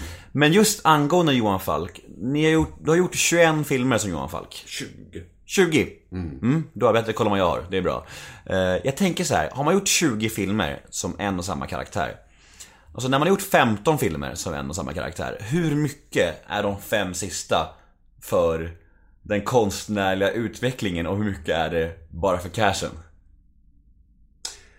Alltså cashen går ju inte att ta bort från det. Det gör det inte. Men igen, det ska vi inte prata om den konstnärliga utvecklingen rent personligt längre när det gäller den genren överhuvudtaget. Utan det är något helt annat. Glädjen att göra Falkfilmerna. Där, för mig är det så mycket att jag kan också älska du vet, om man säger så här att vi vill lämna oss själva. Det är en grundförutsättning som väldigt många skådespelare har. Och då säger jag skådespelare, det är en annan sak med stjärnorna. För stjärnorna vill ta rollen till sig själva. De vill, man vill använda sig själv. Man själv är hjälten. Du själv är alla de karaktärer. De blir alltid dig, så att säga. Medan skådespelaren vill nästan alltid lämna sig själv, eller i alla fall promenera en bit utanför sig själv och glömma. Så att säga. Och det kan vi göra på olika sätt. Ibland är det en stor konstnärlig utmaning bara med rollen. Som i Tusenbröder så var det verkligen en utmaning med själva rollen, själva karaktären var så jävla intressant. Va? Andra gånger kan det vara något annat. När det gäller den här, den här, den här genren, som Falk-serien är, då är det något helt, något helt annat. Där kan jag sitta med på de här manusmötena som vi hade framför allt på de fem sista filmerna. Och där plotten till exempel i första filmen, i första delen, är i princip den plott, min plott, tror jag. När han hamnar i eh, långtradaren och är tvungen att och liksom köra bilen över gränsen och allt möjligt sånt. Va? Och där ligger det på ett helt annat plan. Där handlar det inte så mycket om karaktären eller, utan det är bara att man använder sig jag, jag upptäckte till exempel efter första omgången serien, när vi har gjort de första sex, nej hur många delar var det? Det var sex. Det var väl en, två, tre först och sen tre delar. Tre, tre omgångar tror jag. Ja. Och så var det sex första när vi gjorde tv-serie av dem. Då lät vi honom till exempel ha en otrohetsaffär. Som jag trodde att skulle vara bra. För jag tänkte att man skulle visa upp andra sidor eller något. Och sen så märkte jag med en gång, det här är helt fel. För han är ett berg. Han ska inte vara amoralisk på de sätten som... Han ska nästan vara... Jag menar, han, han skulle mycket väl kunna vara otrogen. Men då skulle han gå hem och berätta det med en gång. Mm. Han skulle aldrig hålla på och smussla eller det här som... Det stämde inte på honom. Men var det det här... Förstår du vad jag menar? Det var, det var någonting att han, han är mer... Han måste vara väldigt, väldigt tydlig. Att vi vet att det är en djupt, på sitt eget konstiga sätt, moralisk person. Mm. Men var det, var det vid det här tillfället som du bråkade med regissör? För jag har läst någonstans om det, att du hamnade i dispyt med regissör. Var det i och med, med det här? Att ni var oense, eller? Jag kommer faktiskt inte ihåg riktigt. Jag vet att vi diskuterade det mycket. Ja, vi var oense om kanske definitiva slutet också. Och sånt, mm. sjätte delen. Men jag vet att den här med otroheten var hela tiden att jag kände efteråt att nej, jag vill inte ens titta på avsnitten. Därför att jag tyckte att, och då var det ju, där kan man också komma in på det här med logik liksom. Och actionfilmer har ju sin egen logik. Och där kan vi ta liksom för en handfull dollar eller alla de där filmerna. Har du någon som, där Clintan är så extremt tydlig Fast han ändå är ett mystiskt, det är något mystiskt med honom. Vi behöver inte förklara hans själsliv eller varför han är som han är. Det, det är vi nästan inte intresserade av. Men han, han är otroligt tydlig på att det här, den här är... När han bestämmer sig för något så är han omutlig. Mm. Och det bygger på något sätt överenskommelsen på... Alltså överenskommelsen, ska du göra en serie som eh, Falk-serien så behöver vi en huvudperson som är oerhört kanske fattig på vissa drag. Det, det, är inte en stor karaktär, det är en väldigt smal karaktär. Den, den har inte massor av... Den kan ha lösa trådar som du kan fantisera om, men ungefär som jag tycker att Helen Mirren egentligen i den här, vad heter den, Mördares spår eller? Mm, något sånt där. Ja. Hon är ju fantastisk där, därför att det finns inget sympatiskt. Det finns ingenting, vi behöver inte tycka om karaktärer. Vi behöver inte ha det där, men hon måste vara väldigt hård mm. och hålla sin karaktär väldigt hårt i tyglarna. Så att man inte vill mjuka till henne för mycket eller göra henne för mänsklig eller göra henne för sånt där. För att då tappar hela plott och story, tappar, tappar någonting på det. va.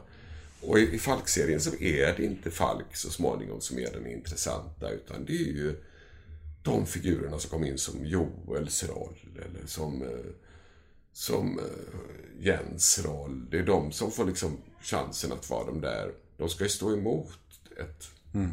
någon som faktiskt är väldigt, på ett sätt, endimensionell. Mm. Det är grått, svart och vitt. Det, det innehåller grått också, men det är inte, det är inte massa andra regnbågens färger. Nej.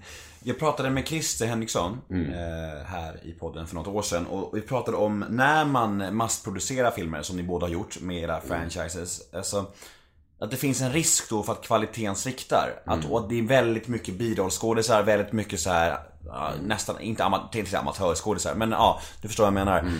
Har du upplevt att det varit så att det liksom har kommit in någon birollskådisar som du känner att de här håller inte riktigt måttet? Eller tycker du att det har hållit en jämn, bra nivå hela tiden? Ja, jag tycker verkligen det har sviktat. Och det har kunnat skifta. Vi har ju så mycket folk också. Så att det, det, och jag kan inte lägga mig i liksom allting och sånt. Och vi kanske inte har samma åsikter alla gånger. Eh, det är ett stort team och sånt. Sen tycker jag kanske att jag har fått... Att en del av... En väldigt stor del av att... Att spela en huvudroll, om jag säger så. Och som är väldigt viktigt. Om du, om du frågar regissörer och producenter och verkligen man diskuterar vad en huvudroll är. Så är en huvudroll också en som kan... Det är en sorts spelande regiassistent. Om man säger så. Du måste kunna få någon bra. Det är du som ska sitta i sminket med den här skådespelaren som kanske innerst inne själv är som ett asplöv av rädsla. Helt naturligt. Det ska man göra. I alla fall om något är viktigt för en. Det är klart man är skraj då när man, om det betyder något för en. Tyvärr är det ju så i i den här actionvärlden att vi får massa grabbar som har stora muskler redan. Och gör allt för att dölja att de är sköra. Och att kunna, man kan inte spela hård om, om du går och döljer sånt. Det blir bara styltigt. Det funkar inte på film. Utan du, du måste vara... Du måste upp till ytan och din nervositet och allting. Du kan använda dig av den. Du kan... Men du kan aldrig coola ner den. När du börjar coola ner de där, eller lägger ett tryck på de där grejerna. Då blir du ju en person utan tryck. Mm. Men med jättestora muskler.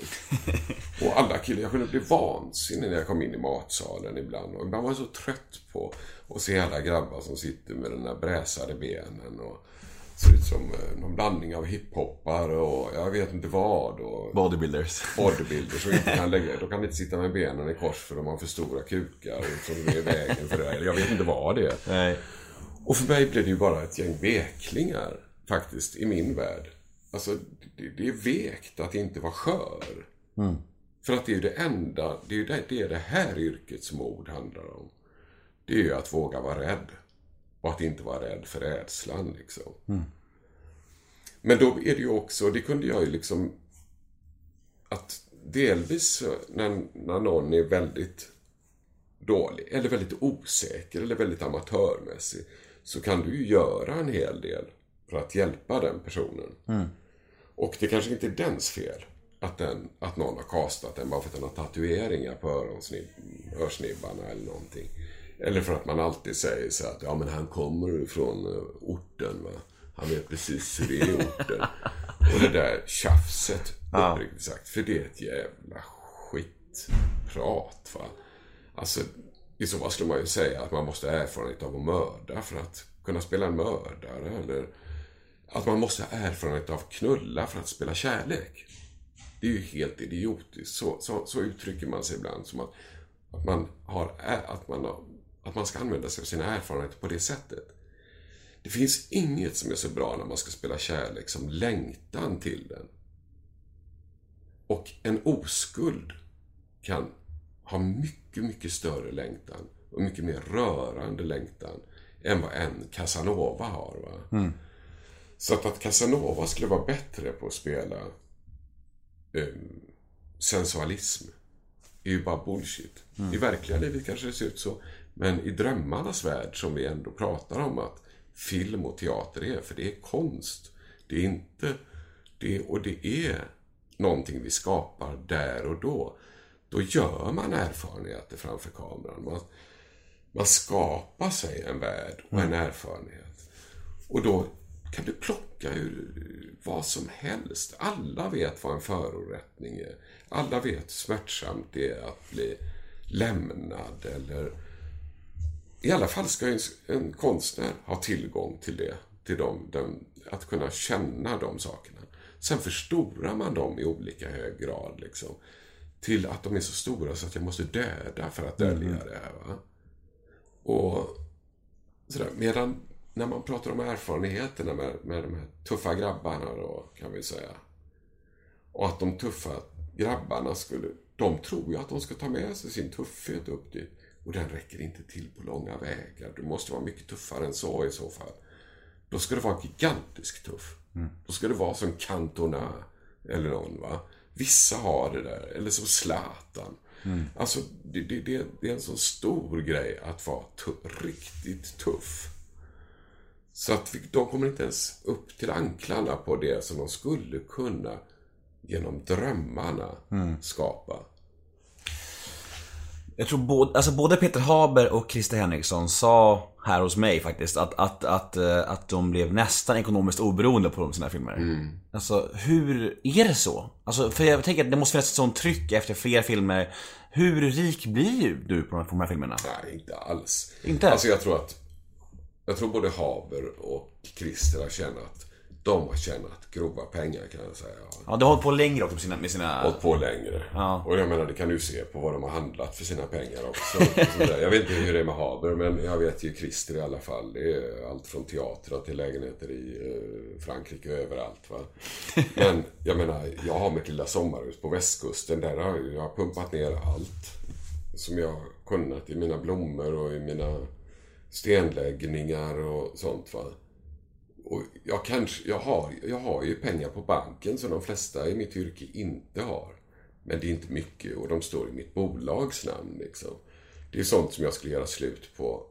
Jag skulle kanske klara mig tills kontot var tomt i ett och ett halvt, två år.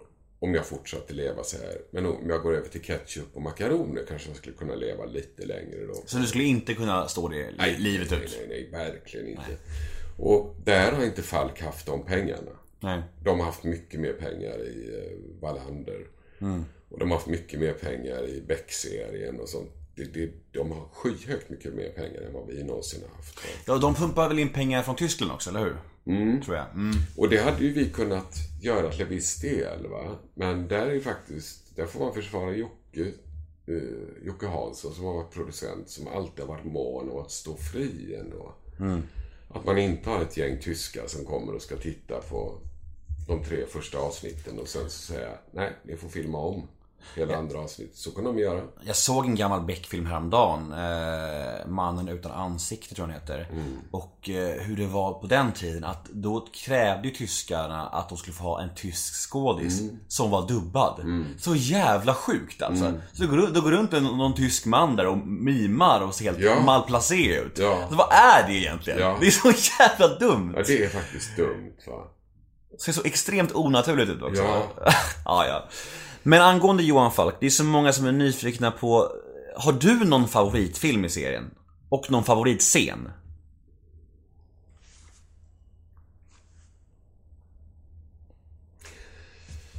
Av serien, tv-serien, så kan jag säga att jag tycker väldigt mycket om eh, första delen i sista säsongen. Den första delen. Och sen är jag, tycker jag kodnamnet säger väldigt bra. Utav tv-seriens.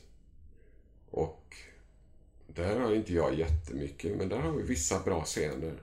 Och det finns bra scener även i det andra. Det finns riktigt bra scener på vissa ställen som... Det är nästan som att, att när man är en lite filmnörd eller sådär så kan man bli liksom lite blind för att faktiskt en scen kan vara väldigt, väldigt bra. Eh, och så kan jag tycka. Det, det, det har ojämnheten. Falk-serien har den här ojämnheten. Och att om det pangar sen i scenen och det exploderar överallt så lägger vi ihop de där grejerna och så tycker vi det är lite barnsligt med svenskar som pangar för mycket. Men vi tycker ju det är helt acceptabelt om de gör det i andra länder och sånt. Va? Och vi kan säga så här, låt så, att manuset är dåligt eller att eh, det låter så onaturligt. Men hur fan, vi tycker ju all danska låter naturligt. Det finns ju, så fort de pratar danska så tycker vi, åh vilken bra dialog. Eller, vilket det absolut inte alltid är. Va? Så att vi, jag tycker man ibland är lite orättvis. Liksom. Och att man inte har förmågan att se bortom det man... Utan man, man ser med en förutfattad mening, så att säga, på vissa bitar. Som faktiskt kan vara mycket bättre. Där faktiskt texten kan vara riktigt bra i vissa scener. Och dialogen. Jag kan inte på, säga något direkt. Men det är de två. Första delen är sista. Och den sista delen i andra säsongen. Det, det tror jag är mina favorit eh. Inte bara personligt utan för att jag tycker att där har vi fått till det. Så som, Och vi är mycket ute på gatorna. Vi är utomhus. Och det har ju hela tiden varit mitt, det har jag blivit osams med massa gånger. När jag kommer in bara på den där, i studion och jag ser den där jävla tavlan med alla skurkar på. För att det tycker jag är så vansinnigt tråkigt att titta på själv. Poliser som står, jag menar, där kan man ju prata om Beck och alla de där va. Eller Wallander också. De sitter i ett rum och diskuterar i två timmar extremt tråkiga saker och på, med ganska billig prosa. Det är och, no- det, och det är ett billigt sätt att tjäna pengar på, tycker jag. Mm. Du ska fan ut och springa när du gör action. Mm. Och det ska, det, du ska kunna hantera en pistol. Du ska kunna hantverket, liksom. Mm. Och det är det roliga med att göra det. Det roliga är ju inte att sitta på och sitta och knäppa, knäppa med fingrarna och säga jag tror att... eh, Klia- klia sig i skägget. Ja, klia sig i skägget-grejen. Och de, de det, det, det är utfyllnad, eller vad jag ska säga. Så att jag har alltid tyckt om när vi är ute så mycket som möjligt. Vi ska vara på gatorna och det ska helst ånga om asfalten. Och, liksom, och det ska vara snutfilm. Det ska inte vara det ska inte vara polisfilm av den där vanliga, utan det ska vara snutfilm. Det är vår genre, liksom. Det är väl någon, någon scen i Johan Falk där ni stänger, alltså den är någon på någon bro eller någon tunnel. Där ni stänger, stä, hur gör ni då? Stänger ni av hela tunneln då? Någon väg? Jag vet inte vilken film det är men, Det var någon, jag vet inte om jag har sett den själv. Det är många som inte jag har sett. men hur går det till när ni spelar in? Nej, då var det på natten. Och då, Okej. fick vi, eh, då, då filmade vi natt. Och så fick vi spärra tunneln. Och, Men det är sjukt att, att, att, att en filminspelning får bestämma av en väg. Makt, makt alltså. Men Filmens makt.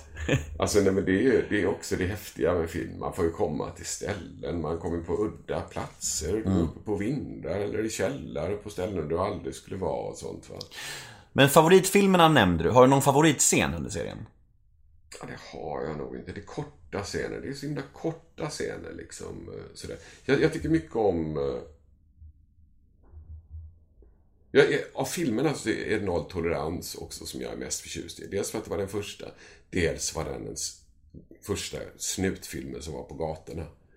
Vi sprang på Göteborgsgator, vi var orienterade. Du kunde som tittare orientera dig var någonstans du är när du... Vi var på den platsen där du skulle vara och sånt va. Och när det gäller actionfilmsscener så gillar jag de som innehåller liv och död. För det är det det handlar om. Det är därför man gör den typen av filmer. Och det är därför du tittar på dem själv, för att du vill se det där ögonblicket mellan två personer som står och väger varandra eller inte, där man inte vet när det ska smälla eller varifrån det smäller eller ifall du kan lita på den andra och sånt.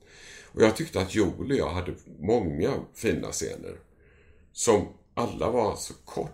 Jag tyckte mycket om en scen som jag inte har sett själv tror jag. Men som jag bara... Så att många av dem har jag inte sett. Utan jag minns dem bara. Jag tyckte mycket om en vi hade på stadsbiblioteket där vi gick mellan hyllor. Och hade... För där var det hela tiden tens i scenerna av naturlighet. Att vi inte fick ses ihop. Vi hade många fina scener uppe på Ramberget. Där vi satt i bilar och,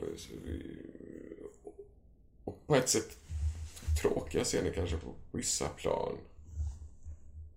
Men som bara innehåller en stämning som jag tyckte om. Eller... Mm. Vad har du för relation med Joel?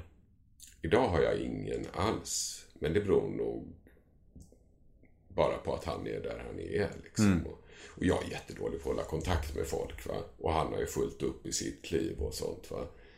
Men, eh, Nej, du är inte helt dålig. Du har kontakt med Pip Larsson. Försök inte nu. ja, barnen. Ja, just det. Ja, men där är jag duktigare. Jag, jag tror att jag är lite... Jag är dålig där också. Men jag, jag är i alla fall bättre på att hålla kontakt med de som kanske inte vågar hålla kontakt själva eller något sånt där. Va? Har du någon relation med Jens Hultén? Ja, det har jag. Vi ses ju då och då. Så att, eh, och med de andra i gänget så där överhuvudtaget. Med Mårten och Alexander och, och sånt där. Så att, det- och Micke. Jag tycker... Och Melis. Alltså vi, vi ses ju då och då. Och vi, ty- vi har jätte, jätteroligt när vi ses. Vi bara skrattar så fort vi ser varandra. Och det har alltid varit, eftersom det är en... Alla ska vara... Jag menar, det där är ett gäng. Om vi säger så. Även Henrik eh, Norlén och sånt där va. Så, så, så är det ju liksom att vi... det är ju ingen som håller på och spänner sig eller tuffar sig bakom kameran. Nej, du, det, Det är en förutsättning. Utan man har, man har det väldigt... Alltså snällt, ska jag faktiskt säga. Alltså snällheten är också en viktig bit. Va? Du måste faktiskt vara lite snäll. Därför att många... Är, du kanske inte har din värsta scen just den dagen. Och du har filmat redan i tio dagar eller någonting. Och så kommer någon in. Alla har sina oroliga dagar. Eller alla, du måste vara uppmärksam på varann. Och man måste veta ifall den är lite nere nu. Eller ifall den har jobbigt hemma. Eller ifall den har sovit dåligt eller någonting. Va? Och man måste vara, det gäller teaterskådespeleri också. För att kunna vara rak och hård kanske i jobbet ibland. Så måste du vara väldigt hänsynsfull och faktiskt snäll. Det är så bra ordval att du väljer just snäll. För att det var något som slog mig när jag träffade Jens. Att Mm. jag hade, man har ju en bild av Jens, såklart. Som den här psykopat, Mm. Seth Rydell liksom. Fan, han var ju hur jävla snäll och god som Ja, ja. Helst. Jag, blev helt paff och då, jag blev såhär fördomar. Fan Nemo liksom. Men han var Ja, så jävla det. mysig liksom. Ja, nej, det var, det var mysigt att träffa honom faktiskt. Eh, sista frågorna om Johan Falk då. Mm. Blir det fler Johan Falk-filmer? Och lever Johan Falk ens? Alltså... Det, det, jag börjar med slutet då. Att lever gör han nog. Fast han, han måste ju vara ganska skadad eller vad ska jag säga. De, han, det saknas ju några fingrar. Och, Det här har du alltså bråkat med regissören om? ja, därför att jag tyckte också väldigt, väldigt länge att han skulle dö. Medan regissören ville att han skulle leva. Och producenten ville att han skulle dö. Och detta var en stor... Där hade vi ett riktigt roligt bråk. Roligt, bråk, roligt bråk. bråkade ihop med varandra om vad vi tyckte om slutet. Och det här var kanske tre veckor innan vi filmade slutet. Och jag tyckte att slutet var helt ologiskt utifrån att han skulle leva. Jag tyckte att det var ett dumt slut som var skrivet från början. Men sen så när vi närmade oss, efter vi hade suttit och argumenterat länge, så tyckte jag också att det var oerhört pretentiöst att låta det, det är pretentiöst att låta en huvudperson dö. Därför att det är... Då kanske det är en annan genre, en annan typ av historia där vi, där vi är mycket mer... Där vi berättar en sorgens historia liksom, eller någonting. Va? Och det- då tyckte jag att det var risken att man bara... Det är en väldigt lätt sätt att bara döda någon. Och så har vi löst så där tog det slut. Det blev svart plötsligt. Och sånt. Samtidigt tyckte jag att det var oerhört mycket som skulle peka på att han levde. Eller att han måste åtminstone bli skadad så att han inte kan fortsätta. Så att vi säger tydligt att det här är ett avslut. Vi ska, kan inte fortsätta på samma sätt som vi har gjort tidigare och sånt. Va?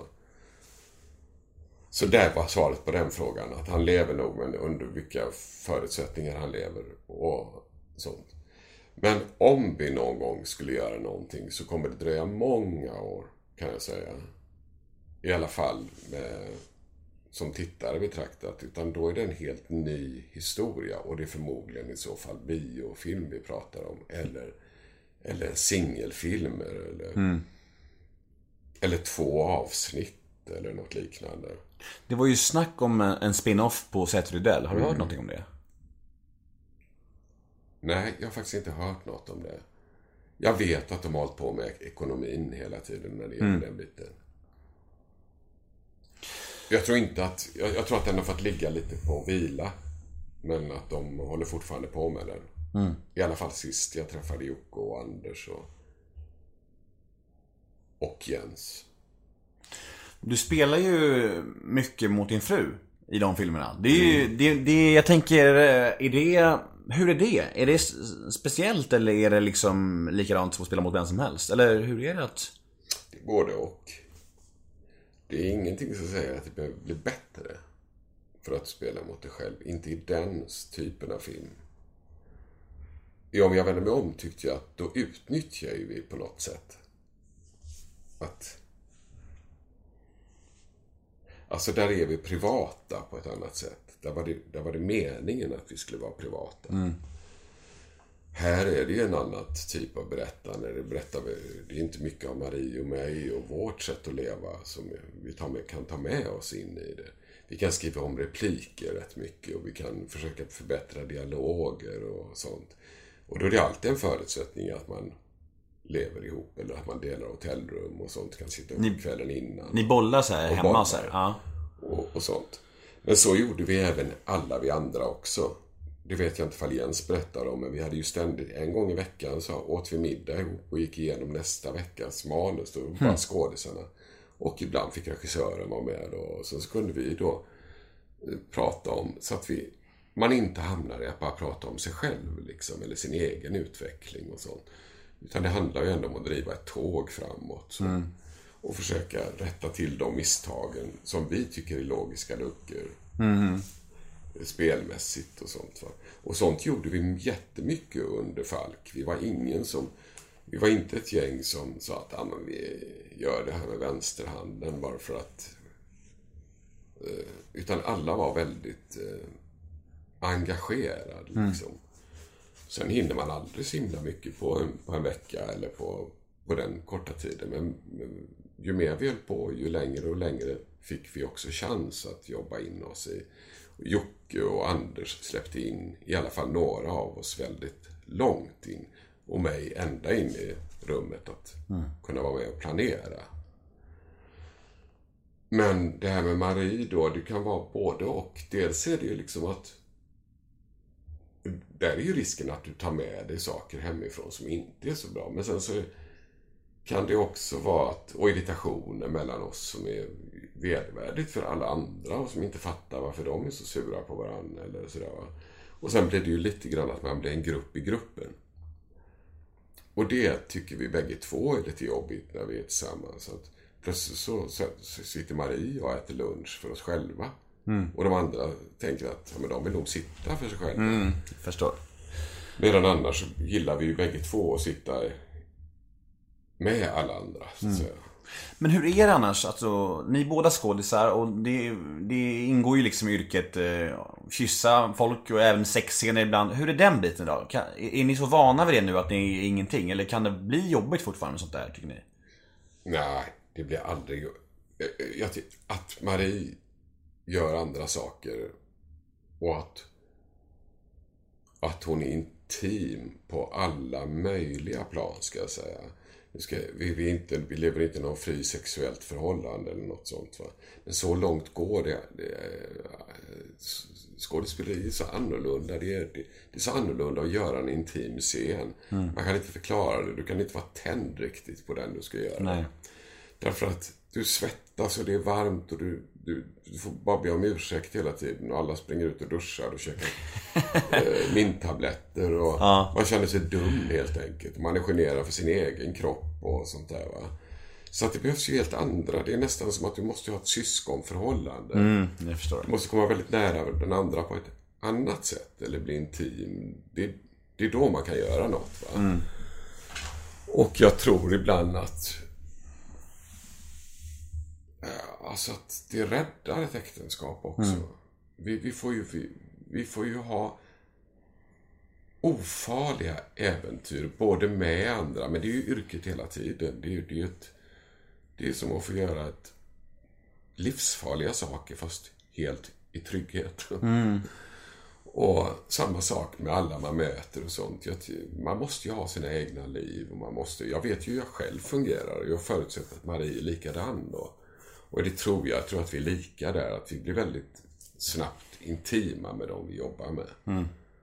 Och på något sätt så, även om jag umgås med så, få, så lite med folk jag har eh, för att jag är dålig att ringa och hålla kontakt.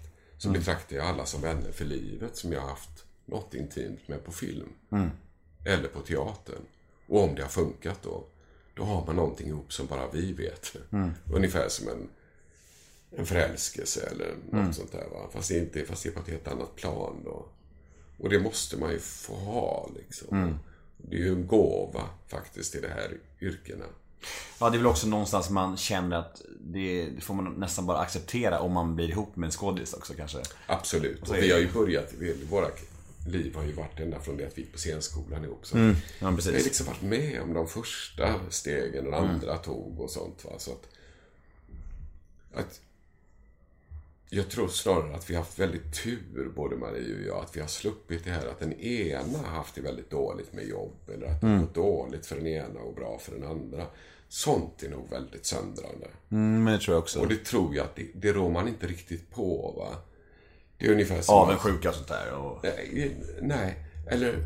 Och det är inte avundsjuka, utan det är ju en realitet. Att om den ena ska sitta hemma och inte få några erbjudanden och det ringer på telefonen hela tiden till den andra. Ja, ja, Det är inte ens avundsjuka längre, utan det är bara att fan, det känns ju hopplöst då. Det är som för en som är som känner sig snygg och uppklädd och har klätt upp sig till fest men hamnar bredvid den absolut snyggaste bruden. Då är det klart att den som plötsligt tycker hon att hon inte är så vacker längre som hon var innan. Det beror inte på att hon är sur på den där vackra. Nej. Eller något. Utan det är bara jämförelsen är jobbig. Och blir det för mycket skillnad i den där, då, då är det jobbigt att leva ihop. Det finns ett YouTube-klipp.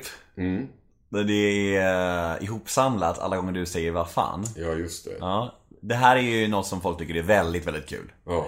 Eh, och ehm, jag tror att det är klipp från alla Falk-filmer, kanske klipp från alla dina filmer, jag vet inte. Men det, du säger vad fan typ 2000 gånger och sådär. Och, det, Ja, det. och, det, och det här klippet har ju flera, flera miljoner views. Folk tycker det är hysteriskt kul. Och när du första gången såg det här, vad tänkte du då? Först tänkte alltså jag tä- jag tänkte verkligen inget negativt utan jag, jag såg det inte som... Jag försökte utläsa något fall han gjorde det som att titta på den jävla idioten, Sveriges sämsta skådis eller någonting sånt. Men i och med att han själv var så snäll när han la ut det så... Gar, garvade du? Ja. Ja. Efter en stund, för först sitter jag bara och tittar på mig själv och tänker fy fan vad dåligt. Du bara, vad fan? Och jag låter ju så onaturlig. Eller du vet, alltså man alltid gör när man tittar på någonting man själv. Ja. Men det där är ju liksom... Det är ju samma sak som när någon härmar en. Det är ju sånt där som är lite heder nästan. Mm. Och när den dagen någon börjar imitera en, man kommer i korsord och någon eh, driver lite med en. Mm. Då har man ju... Då har man ju blivit någon. Ja men precis, inte, inte ett kvitto på att man har lyckats när, Ja, någon- när någon gör parodi på en. Nej, liksom. någon gör parodi på det va. Ja. Och så är det ju... Men har du tänkt någonsin på att du säger vad fan mycket? Jag svär mycket. Mm. Det vet jag. Och jag är en väldig försvarare för svordomar. Jag älskar svordomar och jag tycker att det var löjligt av de som säger att det är dålig svenska att, inte, att svära. Svär- Svordomar är mest något. Det gäller ju vad, vilka svordomar du använder och på vilket sätt och i vilket sammanhang. Och det, det måste du ju välja. Det är inte vanlig svenska. Det handlar om, inte om grammatik och sånt. Utan, och att du måste låta naturlig när du svär. Va? Det är väldigt avslöjande om någon säger dra åt helvete. Eller eh, hur du låter när du svär. Och det är ofta väldigt avslöjande på skådisar när de ska svära eller låta lite låta som en buse eller något sånt där. Va? Och låter det inte bra då så låter det ju förjävligt. Men blev du ledsen först? Eller kan du bli Nej. ledsen? Nej, inte alls? Nej, nej, inte alls va. Och dessutom så visste jag att det, det enda jag kunde tycka, de svär hela tiden. Om du tar vilken krimserie som helst. Va? Arne Dahl, inte de svor så bra. Men, Nej. men och att de sa, jag tror att de sa vad fan hela tiden. Så att det är ju bara att man sätter kikarsikte på någonting. Så är det det väldigt mycket. Och så blev det jag som fick den och det är jag glad för för att det blev min grej till slut. Det är ju vissa ungar i Göteborg som har det som sån här sms-signal. Mm. Så när det kommer ett sms så säger jag, ja men vad fan. Det är skitroligt. Det är och det hörde jag faktiskt när en, en kille stod bredvid mig. Nej, är det hade sant? och Han tittade på mig och fan. så det var skitfräckt då. Men hur är det annars då? Jag tänker så här, om, om du skulle nås av jag säger, du kanske går in och läser kommentarerna på YouTube-klippet och så är det folk som säger ja ah, men shit vilken usel skådis. Eller om du får en dålig recension, eller vad det nu kan vara. Eh, Går det in i dig eller rinner det bara av dig? Nej, det går in. Allting går in. Och Du blir ledsen? Ja, eller arg. Eller, eller sårad. Dumheter rinner ju av en ganska fort. va. Och eh, jag tycker det är ju ofantligt. Jag menar, jag förstår inte. Det finns inget som är fånigare när man läser en ha-ha-ha i skrift. Eller de här smileysarna som ska gråtskratta eller någonting. Jag, hatar dem. Och det, det, det är ju fullt av ett sorts... Att visa sig duktig själv. På något sätt vara... Genom att... Jag tycker det är en sån deprimerande bit av nätet, eller vad jag ska säga. Det ansvarslösa tyckandet, eller vad jag ska säga. Precis som jag kan tycka att den här morgonsoffan är när det sitter tre stycken och ska diskutera kultur eller nöje på fem minuter. Av jag, jag, förstår inte, det är ju begåvade människor som ställer upp att diskutera något så allvarligt under så slarviga former som de gör. Det tycker jag degraderar dem själva. Mm. De, som recensenter och som tyckare. Att bara säga, nej men jag vill ha mer tid på mig, skulle den säga då. Jag, måste, jag vill gärna prata om det här. Och jag vill gärna tycka om världen.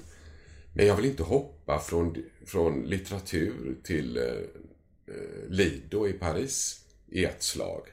Och det kanske inte jag är ämnad för att göra heller. Då kanske du ska ha någon som fattar sig på just den biten. Ja, förmodligen. Men eh, däremot så blir det ju att försöka undvika det helt enkelt. Alltså jag undviker, jag går aldrig ut på nätet, jag googlar inte på mig själv.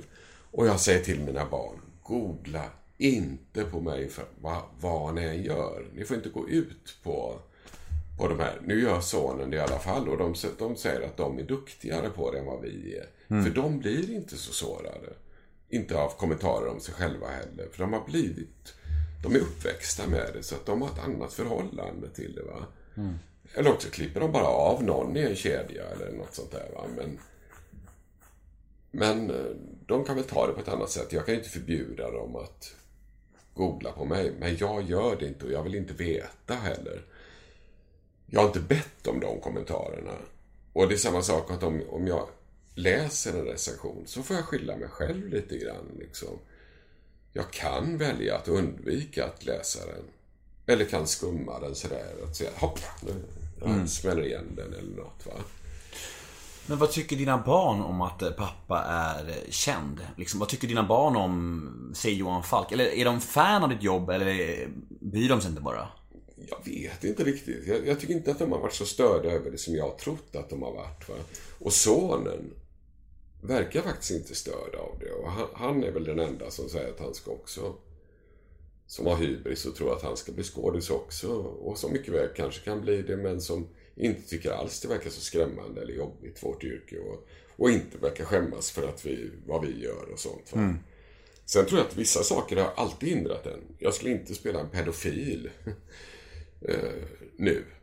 Jag skulle tycka att det var jättejobbigt faktiskt att göra det när jag har barnbarn som är fyra och sex år gamla mm. och sånt. Va? Och då är det inte för min skull utan det är för att inte för att jag tycker det minsta fel eller jag skulle inte blanda ihop de två bitarna. Men jag vet att det skulle vara väldigt jobbigt för dem. Mm. Om, särskilt om det blir väldigt bra. Mm. Ju bättre, ju värre. Ja, men typ. Sådär? Så att, och det skulle jag själv tycka att det var väldigt jobbigt när jag var barn och min pappa hade spelat världens otäckaste pedofil. Eller mm. något, va? Eh, så att det är klart att man får förhålla sig lite grann. Och jag har alltid tänkt att de skulle kunna tycka att det var väldigt jobbigt. Men jag vet faktiskt inte hur det är med tjejerna. Ifall de, de skulle inte avslöja det för mig i så fall, mm. tror jag. Och jag har frågat naturligtvis flera gånger. Men... Går du i terapi? Jag ska verkligen börja med det, för det behöver jag. Och jag har haft ett riktigt krisår. Jag... För ett år sedan så lämnade jag allt vad teater och film hette. Och sa att jag aldrig mer skulle hålla på med det. Vadå och... krisår? Vad hände? Jag hade liksom när, när, man säger krisår så är det ju det året som det, allting exploderar liksom, ungefär. Va? Men egentligen är det ju slutet på en kris egentligen kanske. Och som för mig hade varit i tio år i alla fall. På allvar, tycker jag. Där jag alltid längtar bort och jag känner att nerv, jag orkar inte med de här nerverna. Jag orkar inte leva på det här viset. Jag orkar inte vara... Jag har inte valt att vara betraktad på just det här och det här sättet eller sådär va. Mm. Och jag vill något annat. Jag vill ha lugn och ro. Jag vill ägna mig åt husbygge och trädgård och allt som är. Jag skulle bli trädgårdsmästare istället och allt möjligt sånt. Men det var ju ihop med att jag hade att med massa olika saker. Och man kan säga att det första jag gjorde, det var ju den enkla utvägen att säga att jag skulle lämna yrket. Att bara jag lämnar yrket så kommer allting bli bra.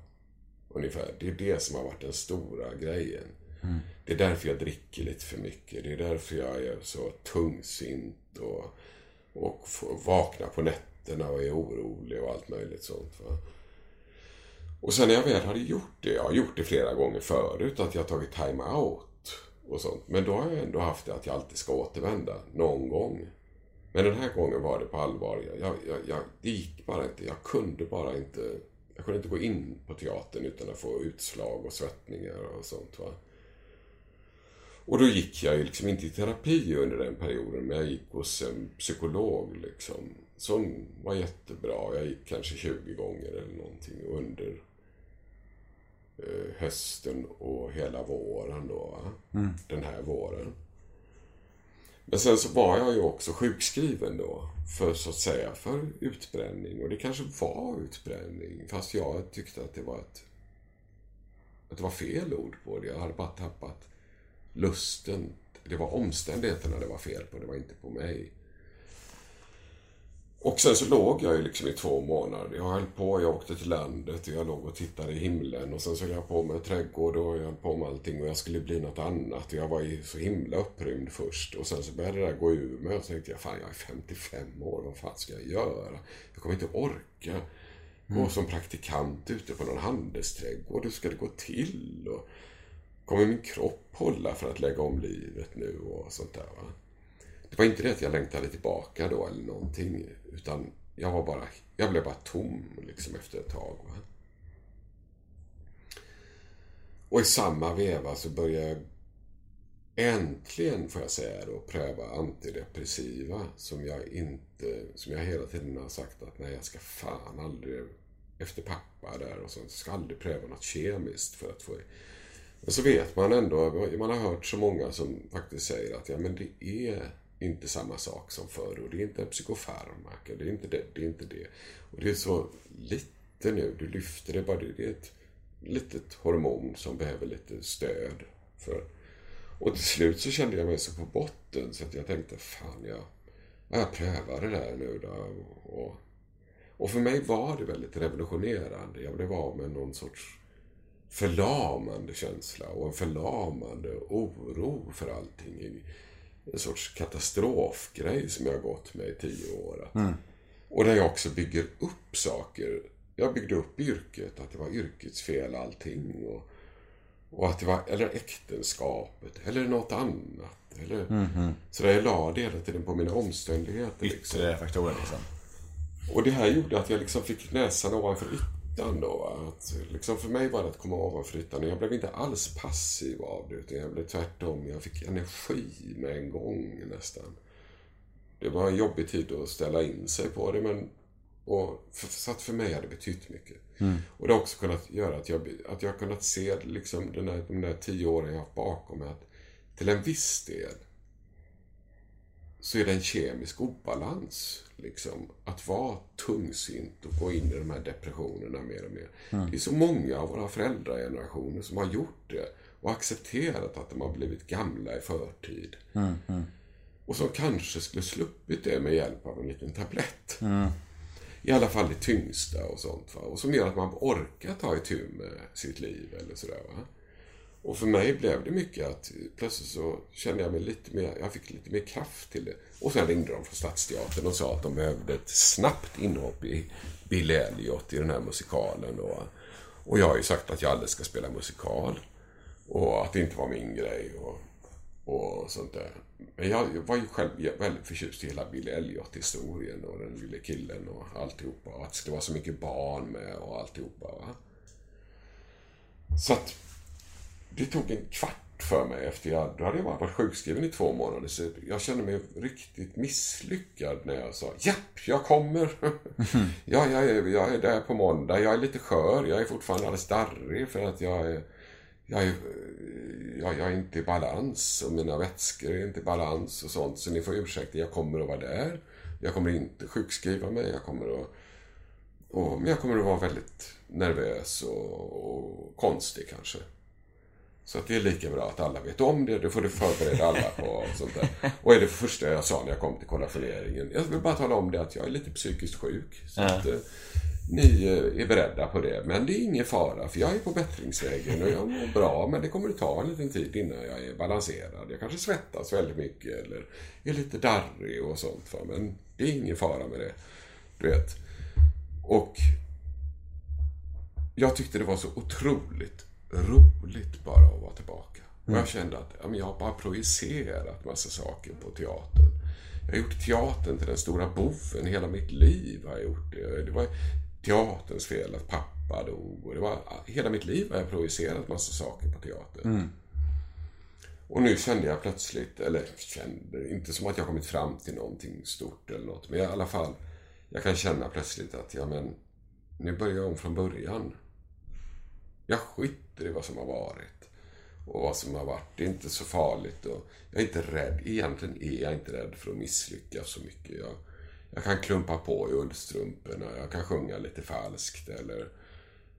Men... Eh, om, de, om ni vill att jag ska göra det så gör jag det gärna för att jag tycker det är så kul sammanhang. Och jag tycker det är roligt med barnen och, he- och, och ensemblen och att få vara i det här rummet med alla musiker och sitta i kulissen och lyssna. Bara det är härligt liksom. Det känns som att du har tagit dig ur en ganska djup svacka nyligen. Ja, inte ur det. Det kan jag inte säga. På väg ur. På vä- väldigt, väldigt mycket på väg. Och eh, mycket handlar också om att inse att man inte kan dricka som man gjorde när man var yngre. Jag har alltid varit någon sorts betraktat mig som en lite sådär fransk alkoholist, du vet, eller någonting. Ja, vad kan har, du, dricka vad har du för relation till alkohol? Ja, men det har varit lite det franska sättet. Inte att dricka sig aspackad eller sådär. Men att, liksom, att det, det är ständigt närvarande.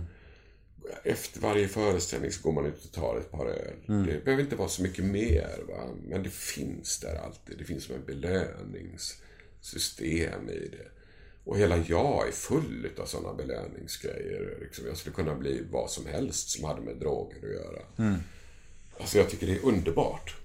Eh, De få gånger jag har fått smaka, eh, fått morfin, du vet när man har opererat sig.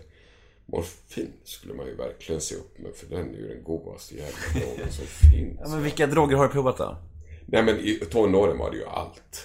Och då var det ju med kanyler och hela tjosan. Liksom. Men det var ju så intensivt för mig under några år. Och det var att, att man, men då levde man ju på droger under några år. Va? Från att jag var 14 till 16 kanske. Och all, alla andra typer av brott och kriminalitet som följde i spåren av det också. Eller som, som hängde ihop med det då. Men det var ju så kort och den bröts av att jag fick barn. Men sen så har ju alkoholen liksom kunnat... Den har funnits där som en romantisk brorsa hela... Som det gör för många av oss killar. Och för många av mina vänner. Och i mina sociala sammanhang så Alltså, vi och många skådismän. Tänk- Alltså, du vet, jag har intervjuat jättemånga äldre Vi skådismän. dyrkar ju med Bacchus. Och väldigt romantiserande är det ju också. Och väldigt romantiserat. bara- För oss är det ju... Vi, vi ler ju med ansiktet när vi bara säger Det hör ju "Drack till och- I lördags och sånt där. Det hör till och ni kommer undan med att vara lite småalkade för att ni är äldre skådismän. och Det är för att vi är konstnärer Ja, och precis. sånt. va. Det är ju farligt det där, men det Det är är ju... jättefarligt för att jag, jag tror att jag, jag... Nu menar jag inte att jag...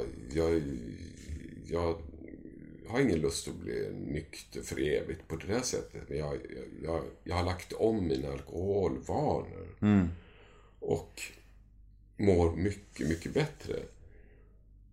Och, kan, och det är också ett sätt att försöka se klarare. Så att, apropå när frågan börjar, går du i terapi?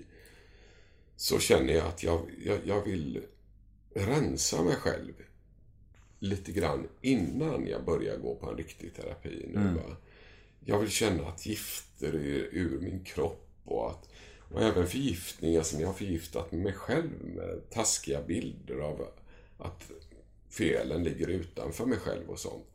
Om det är så, så har jag är det jag ju själv som har skapat den världen som har varit där i så fall. Va?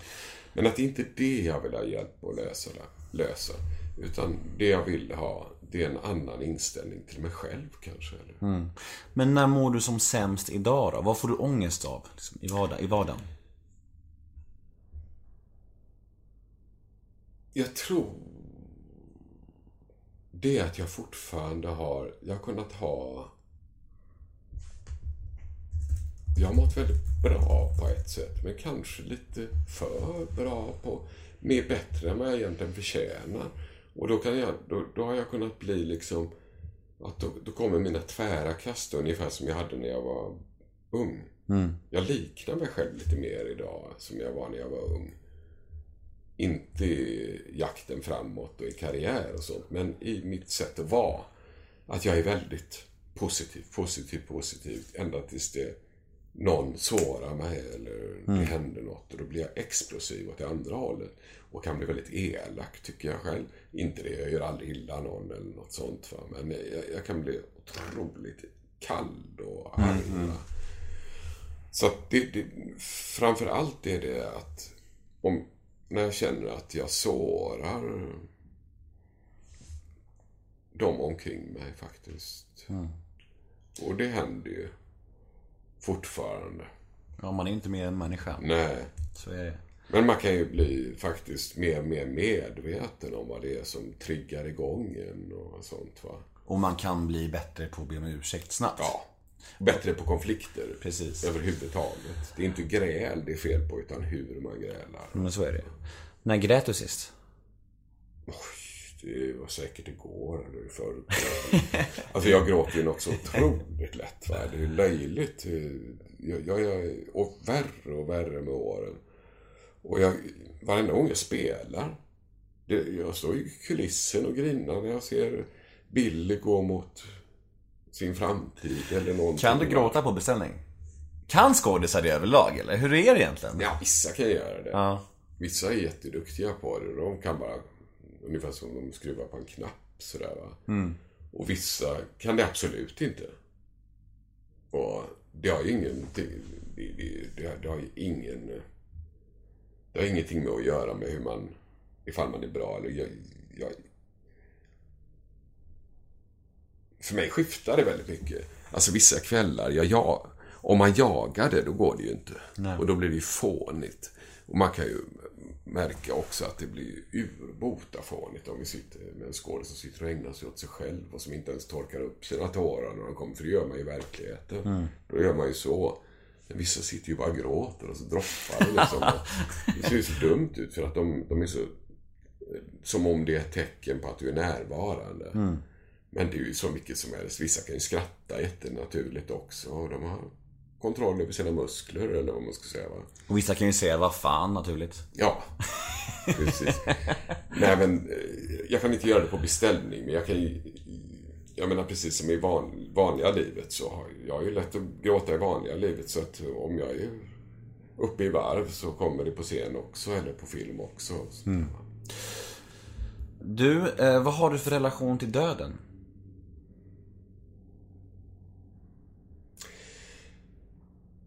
Den hänger naturligtvis jättemycket ihop med den här som vi kallar för toppen på en kris då. Att det har ju varit, jag har haft väldigt, väldigt dödsoro. Som sen tio år tillbaka kanske. Till och ifrån, olika styrkor i det liksom. Men alltid en stark oro. Och, och jag är ju inte ett dugg religiös. Får jag faktiskt säga. Jag tror på jag, jag, tror- jag, jag tror på all möjlig magi som jag, tror, som jag inte tror är magi utan som jag tror är fysik eller kemi eller sånt där. Men jag tror inte, tyvärr har jag inte ens förmågan, jag har inte den genen att jag kan tro på något. Och därför så är det klart att och jag kan inte heller acceptera att man bara skulle lägga sig ner en vacker dag och försvinna ifrån det här, den här världen och sånt. Men dödsskräcken har släppt nästan helt och hållet hos mig. Jag har, jag har Gratt- grattis. Den kommer säkert tillbaka, skulle jag säga.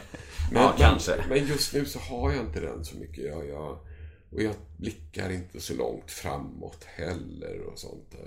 Jag, jag älsk, skulle älska att få vara med så länge som möjligt men jag vill absolut inte leva längre än vad att min än vad min lust räcker. Så att, eh, Har du varit med i Stjärnorna på slottet? nej, jag skulle aldrig vara med på det. Det kan du kan, kan jag svära på. Det. Ja, gud. Det är intressant. Har du nu fått, låter frå- jag- har du nu fått låter jag frågan? som att jag föraktar andra som har varit det. Det, det finns ingen som jag tycker låter så dumt. Som, varför heter det? För det första har jag svårt, tycker jag att det är ett fult ord. Jag har svårt för ordet stjärnor.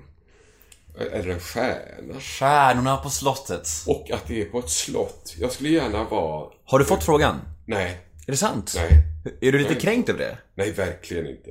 Det är kanske är därför du är så arg på produktionen? Nej, nej, nej. nej, nej. Jag är inte arg på produktionen. Jag kan tycka att jag, jag sitter och tittar på det med behållning, i, i vissa fall med stor behållning och sånt. Va? Utan det här handlar om mig själv. Att jag saknar ett program som kallas för Baren eller någonting. Det skulle passa mig. Även jag, vi kan sitta och dricka lättöl eller och röka cigariller i en bar och diskutera konst. skulle jag jättegärna göra. Och jag, jag fattar inte, jag såg något gammalt från 70-talet tror jag det var med Tommy Berggren och Lena Nyman och Hasse Alfredson och hela gänget och Allan Edwall och alla satt och rökte i svartvit TV och diskuterade teater och vad man skulle göra. Och så. Fattar inte varför man inte gör något sånt. Alltså, men det är ju där vi hör hemma. Vi hör inte hemma på slott. Vad ska vi på slotten att göra? Och det, det är lite i det där ledet att vi ska leva det där borgerliga livet. Lite det fina livet. Eller man ska bo på Östermalm och ha sina, sin lilla gård eller något sånt där. Jag, jag, det, det är ramen på det. Sen så är det säkert bra. Jag tycker lekarna har jag väldigt svårt för. Det, där att man ska leka. det räcker väl med att folk sitter och pratar. Däremot så skulle jag vilja att de kunde prata lite. De får gärna vara lika personliga, privata som de är stjärnorna på slottet. Men jag vill höra mer om vad som driver dem i deras yrken. Jag vill höra mer om de riktiga åsikterna om det man gör. För man kan prata om att man gjorde, var inte det nervöst? Var du inte rädd då? Jo, det var man. Men varför gör man det? Det tycker jag är jätteintressant. Varför målar du? Varför går du upp på scen då? Om det är så nervöst, varför gör du det då? Sånt vill jag titta på och det kanske är min lilla värld därför att jag själv håller på med det. Men jag tycker det är intressant att höra en snickare verkligen prata passionerat om sitt yrke, eller en trädgårdsmästare. Eller någon som kan något om amöbor uppe i någon sjö i Norrland. Även om inte jag ett dugg eh, kan något om amöbor. Men att höra någon som är besatt av, berätta om det man är besatt av. Det vill jag gärna lyssna på. Och bråka med andra som har en annan åsikt om de här möblerna. Och det är den typen av diskussionsprogram jag tycker att det är ju ingen som gör det. Vi får hoppas att eh, Fransmännen SVT eller Kanal 5 eller någon lyssnar på det här. då, Så, så de höra ditt önskemål. Jag har ett segment som heter ett ord om. Mm. Det går ut på att jag säger fem stycken svenska offentliga människor som ofta brukar beröra eller uppröra på något sätt. Och du säger det första ordet som kommer i ditt huvud när du hör namnet. Jag är min skapare. Mm, är du med då? Sånt där är jag skitdålig på. Ja, men det är bara att säga första ordet som kommer i ditt huvud. Alex Schulman. Jag var på väg att säga hån först va. Ja, Du får säga det om du vill. Men jag, jag har inte lust att göra det faktiskt. För jag tycker att han har blivit så, han har förändrats så mycket. Mm, det har han gjort. Så jag är imponerad av honom. Och jag tycker han skriver otroligt bra, särskilt när han är politisk nu för tiden. Och han, han, han, och han har också beskrivit varför han förändras. Jag har ingen lust att säga hån. Det, det är den gamla Alex då jag skulle säga. Du kan säga förändring. Förändring, får jag säga. Det var ett jättebra. Marcus Birro. Vad ska man säga? Ett ord är det nu. Fan. Oomkullrunkelig säger jag då. Bra ord alltså. Sara Larsson. Du ser lite besvärad ut. Nej, inte alls. Jag försöker bara komma på det som... Jag försöker bara komma på ett ord som passar för... Jag är inte verbal på det viset. Nej, men hon är, hon är så enormt imponerande. Du kan säga imponerande bara. Ja. ja. Imponerande. Jimmy Åkesson. Obegriplig. Leif GW Persson. Berg. Bra. Veckans brev lyder så här. Hej Jakob. Visst fan är det din röst man hör i reklamerna för hästens säng? Och om det nu var det, hur mycket betalt fick du för den reklamen? Det var inte jag. Var inte du? Nej. Är det sant? Ja. För jag har faktiskt Och jag har kollat nästan haft lust att liksom, eh, kan inte, enda gången jag har fått lust att ringa tidningar och säga så kan inte ni skriva att det inte är jag. För Men du har hört att, om den, eller hur? Jag har hört om den och jag har hört den. Jag tycker inte det låter som jag i och för sig. Va? Men det, det gör man ju själv. Men eh, Jag tycker de det. har... Ibland är det nästan så att jag undrar, för det finns vissa som låter som... Det ska låta som Zlatan eller det ska låta som Persbrandt. Ibland- Kanske ett knep, det är det du menar? Ja, Det kan vara. de väljer, de väljer någon som är snarlik Mm. i rösterna till någon som är lite mer känd i rösten. Ja, det är nog... Det Inte vet jag. Men i vilket fall är det inte jag som Ja, har gjort det. han, Jakob dementerar här i Dementerar. Nemo möter en vän. Så jag inte känner att det är ett öre, men jag kanske skulle ha något för det där. Ja, men precis. Ehm, vi är klara. Ja, men det var hemskt trevligt. Ja, jättetrevligt. Eh, det här blev den längsta podden hittills. det här är alltså avsnitt, jag tror jag, jag har hållit på ungef- ungefär 146, 147 avsnitt. Och det här har varit längst hittills. Du menar det? Du bräckte Maria Lundqvist med eh, tre minuter. Det var det värsta. Men du klipper i det och så. Nej, helst inte. Ja, men fantastiskt. Ja, men det är det som är grejen. Ja. Ja, om, om inte du vill det så gör jag inte det. För jag tycker, Nej, det, ska, jag tycker det ska vara i sin helhet. Det tycker jag också. Jättetack för att du kom hit. Ja. Supertrevligt. Strålande trevligt. Sånt här, det är så här man vill sitta och prata. Det är såna här program jag skulle vilja att TV gjorde. Fast med, med fler då, att ha samtalsgrupp som pratar på det här viset. Liksom om, nu får jag ju prata bara om mitt liv och sådär, men att det, att det är dualistiskt samtal. Men att det kunde vara så här, utan att det är pretto för det. Att man Nej. måste sitta och vara så fina eller någonting. Utan att det kan få vara lite fräckare.